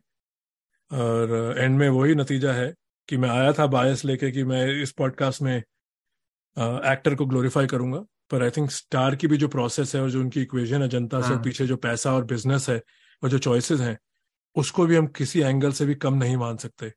कि जो आदित्य चोपड़ा और शाहरुख खान के बीच में बात होती है या इम्तियाज़ अली या फरहान सर शाहरुख खान को फ़ोन करते हैं या आमिर को फ़ोन करते हैं अक्षय को फ़ोन करते हैं वो भी सिंपल बातें नहीं हाँ भाई पढ़ ले आ जा। ऐसा नहीं है। वहाँ पे भी आई थिंक एक बहुत शिद्दत है एक बहुत प्रोसेस है और इनमें सक्सेस ये लोग अचीव करते हैं मोर ऑफन देन नॉट तो आई थिंक ये मज़ा आया मुझे पॉडकास्ट करके साहिल।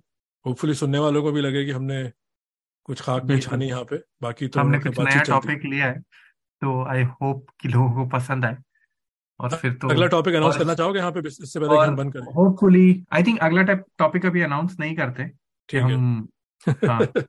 ये सस्पेंस रखते हैं और होपफुली हम इतना टाइम नहीं लेंगे अपने नेक्स्ट एपिसोड के लिए जितना ये तो मैं भी वादा करता हूँ कि दोनों तरफ़ से था कि भाई कुछ ना कुछ चल रहा था और डिफरेंट टाइम जोन जो कि एडवांटेज भी है रिकॉर्डिंग के लिए मुश्किल होता है कई बार प्लान करना बट हाँ अगला टॉपिक जल्दी आएगा पाँच महीने बाद नहीं आएगा। हम्म। बेधड़क होकर हमें बताइए आपको ये टॉपिक और ये डिस्कशन कैसा लगा तब तक के लिए टाटा गुड बाय फिर मिलेंगे बहुत जल्दी। खैर।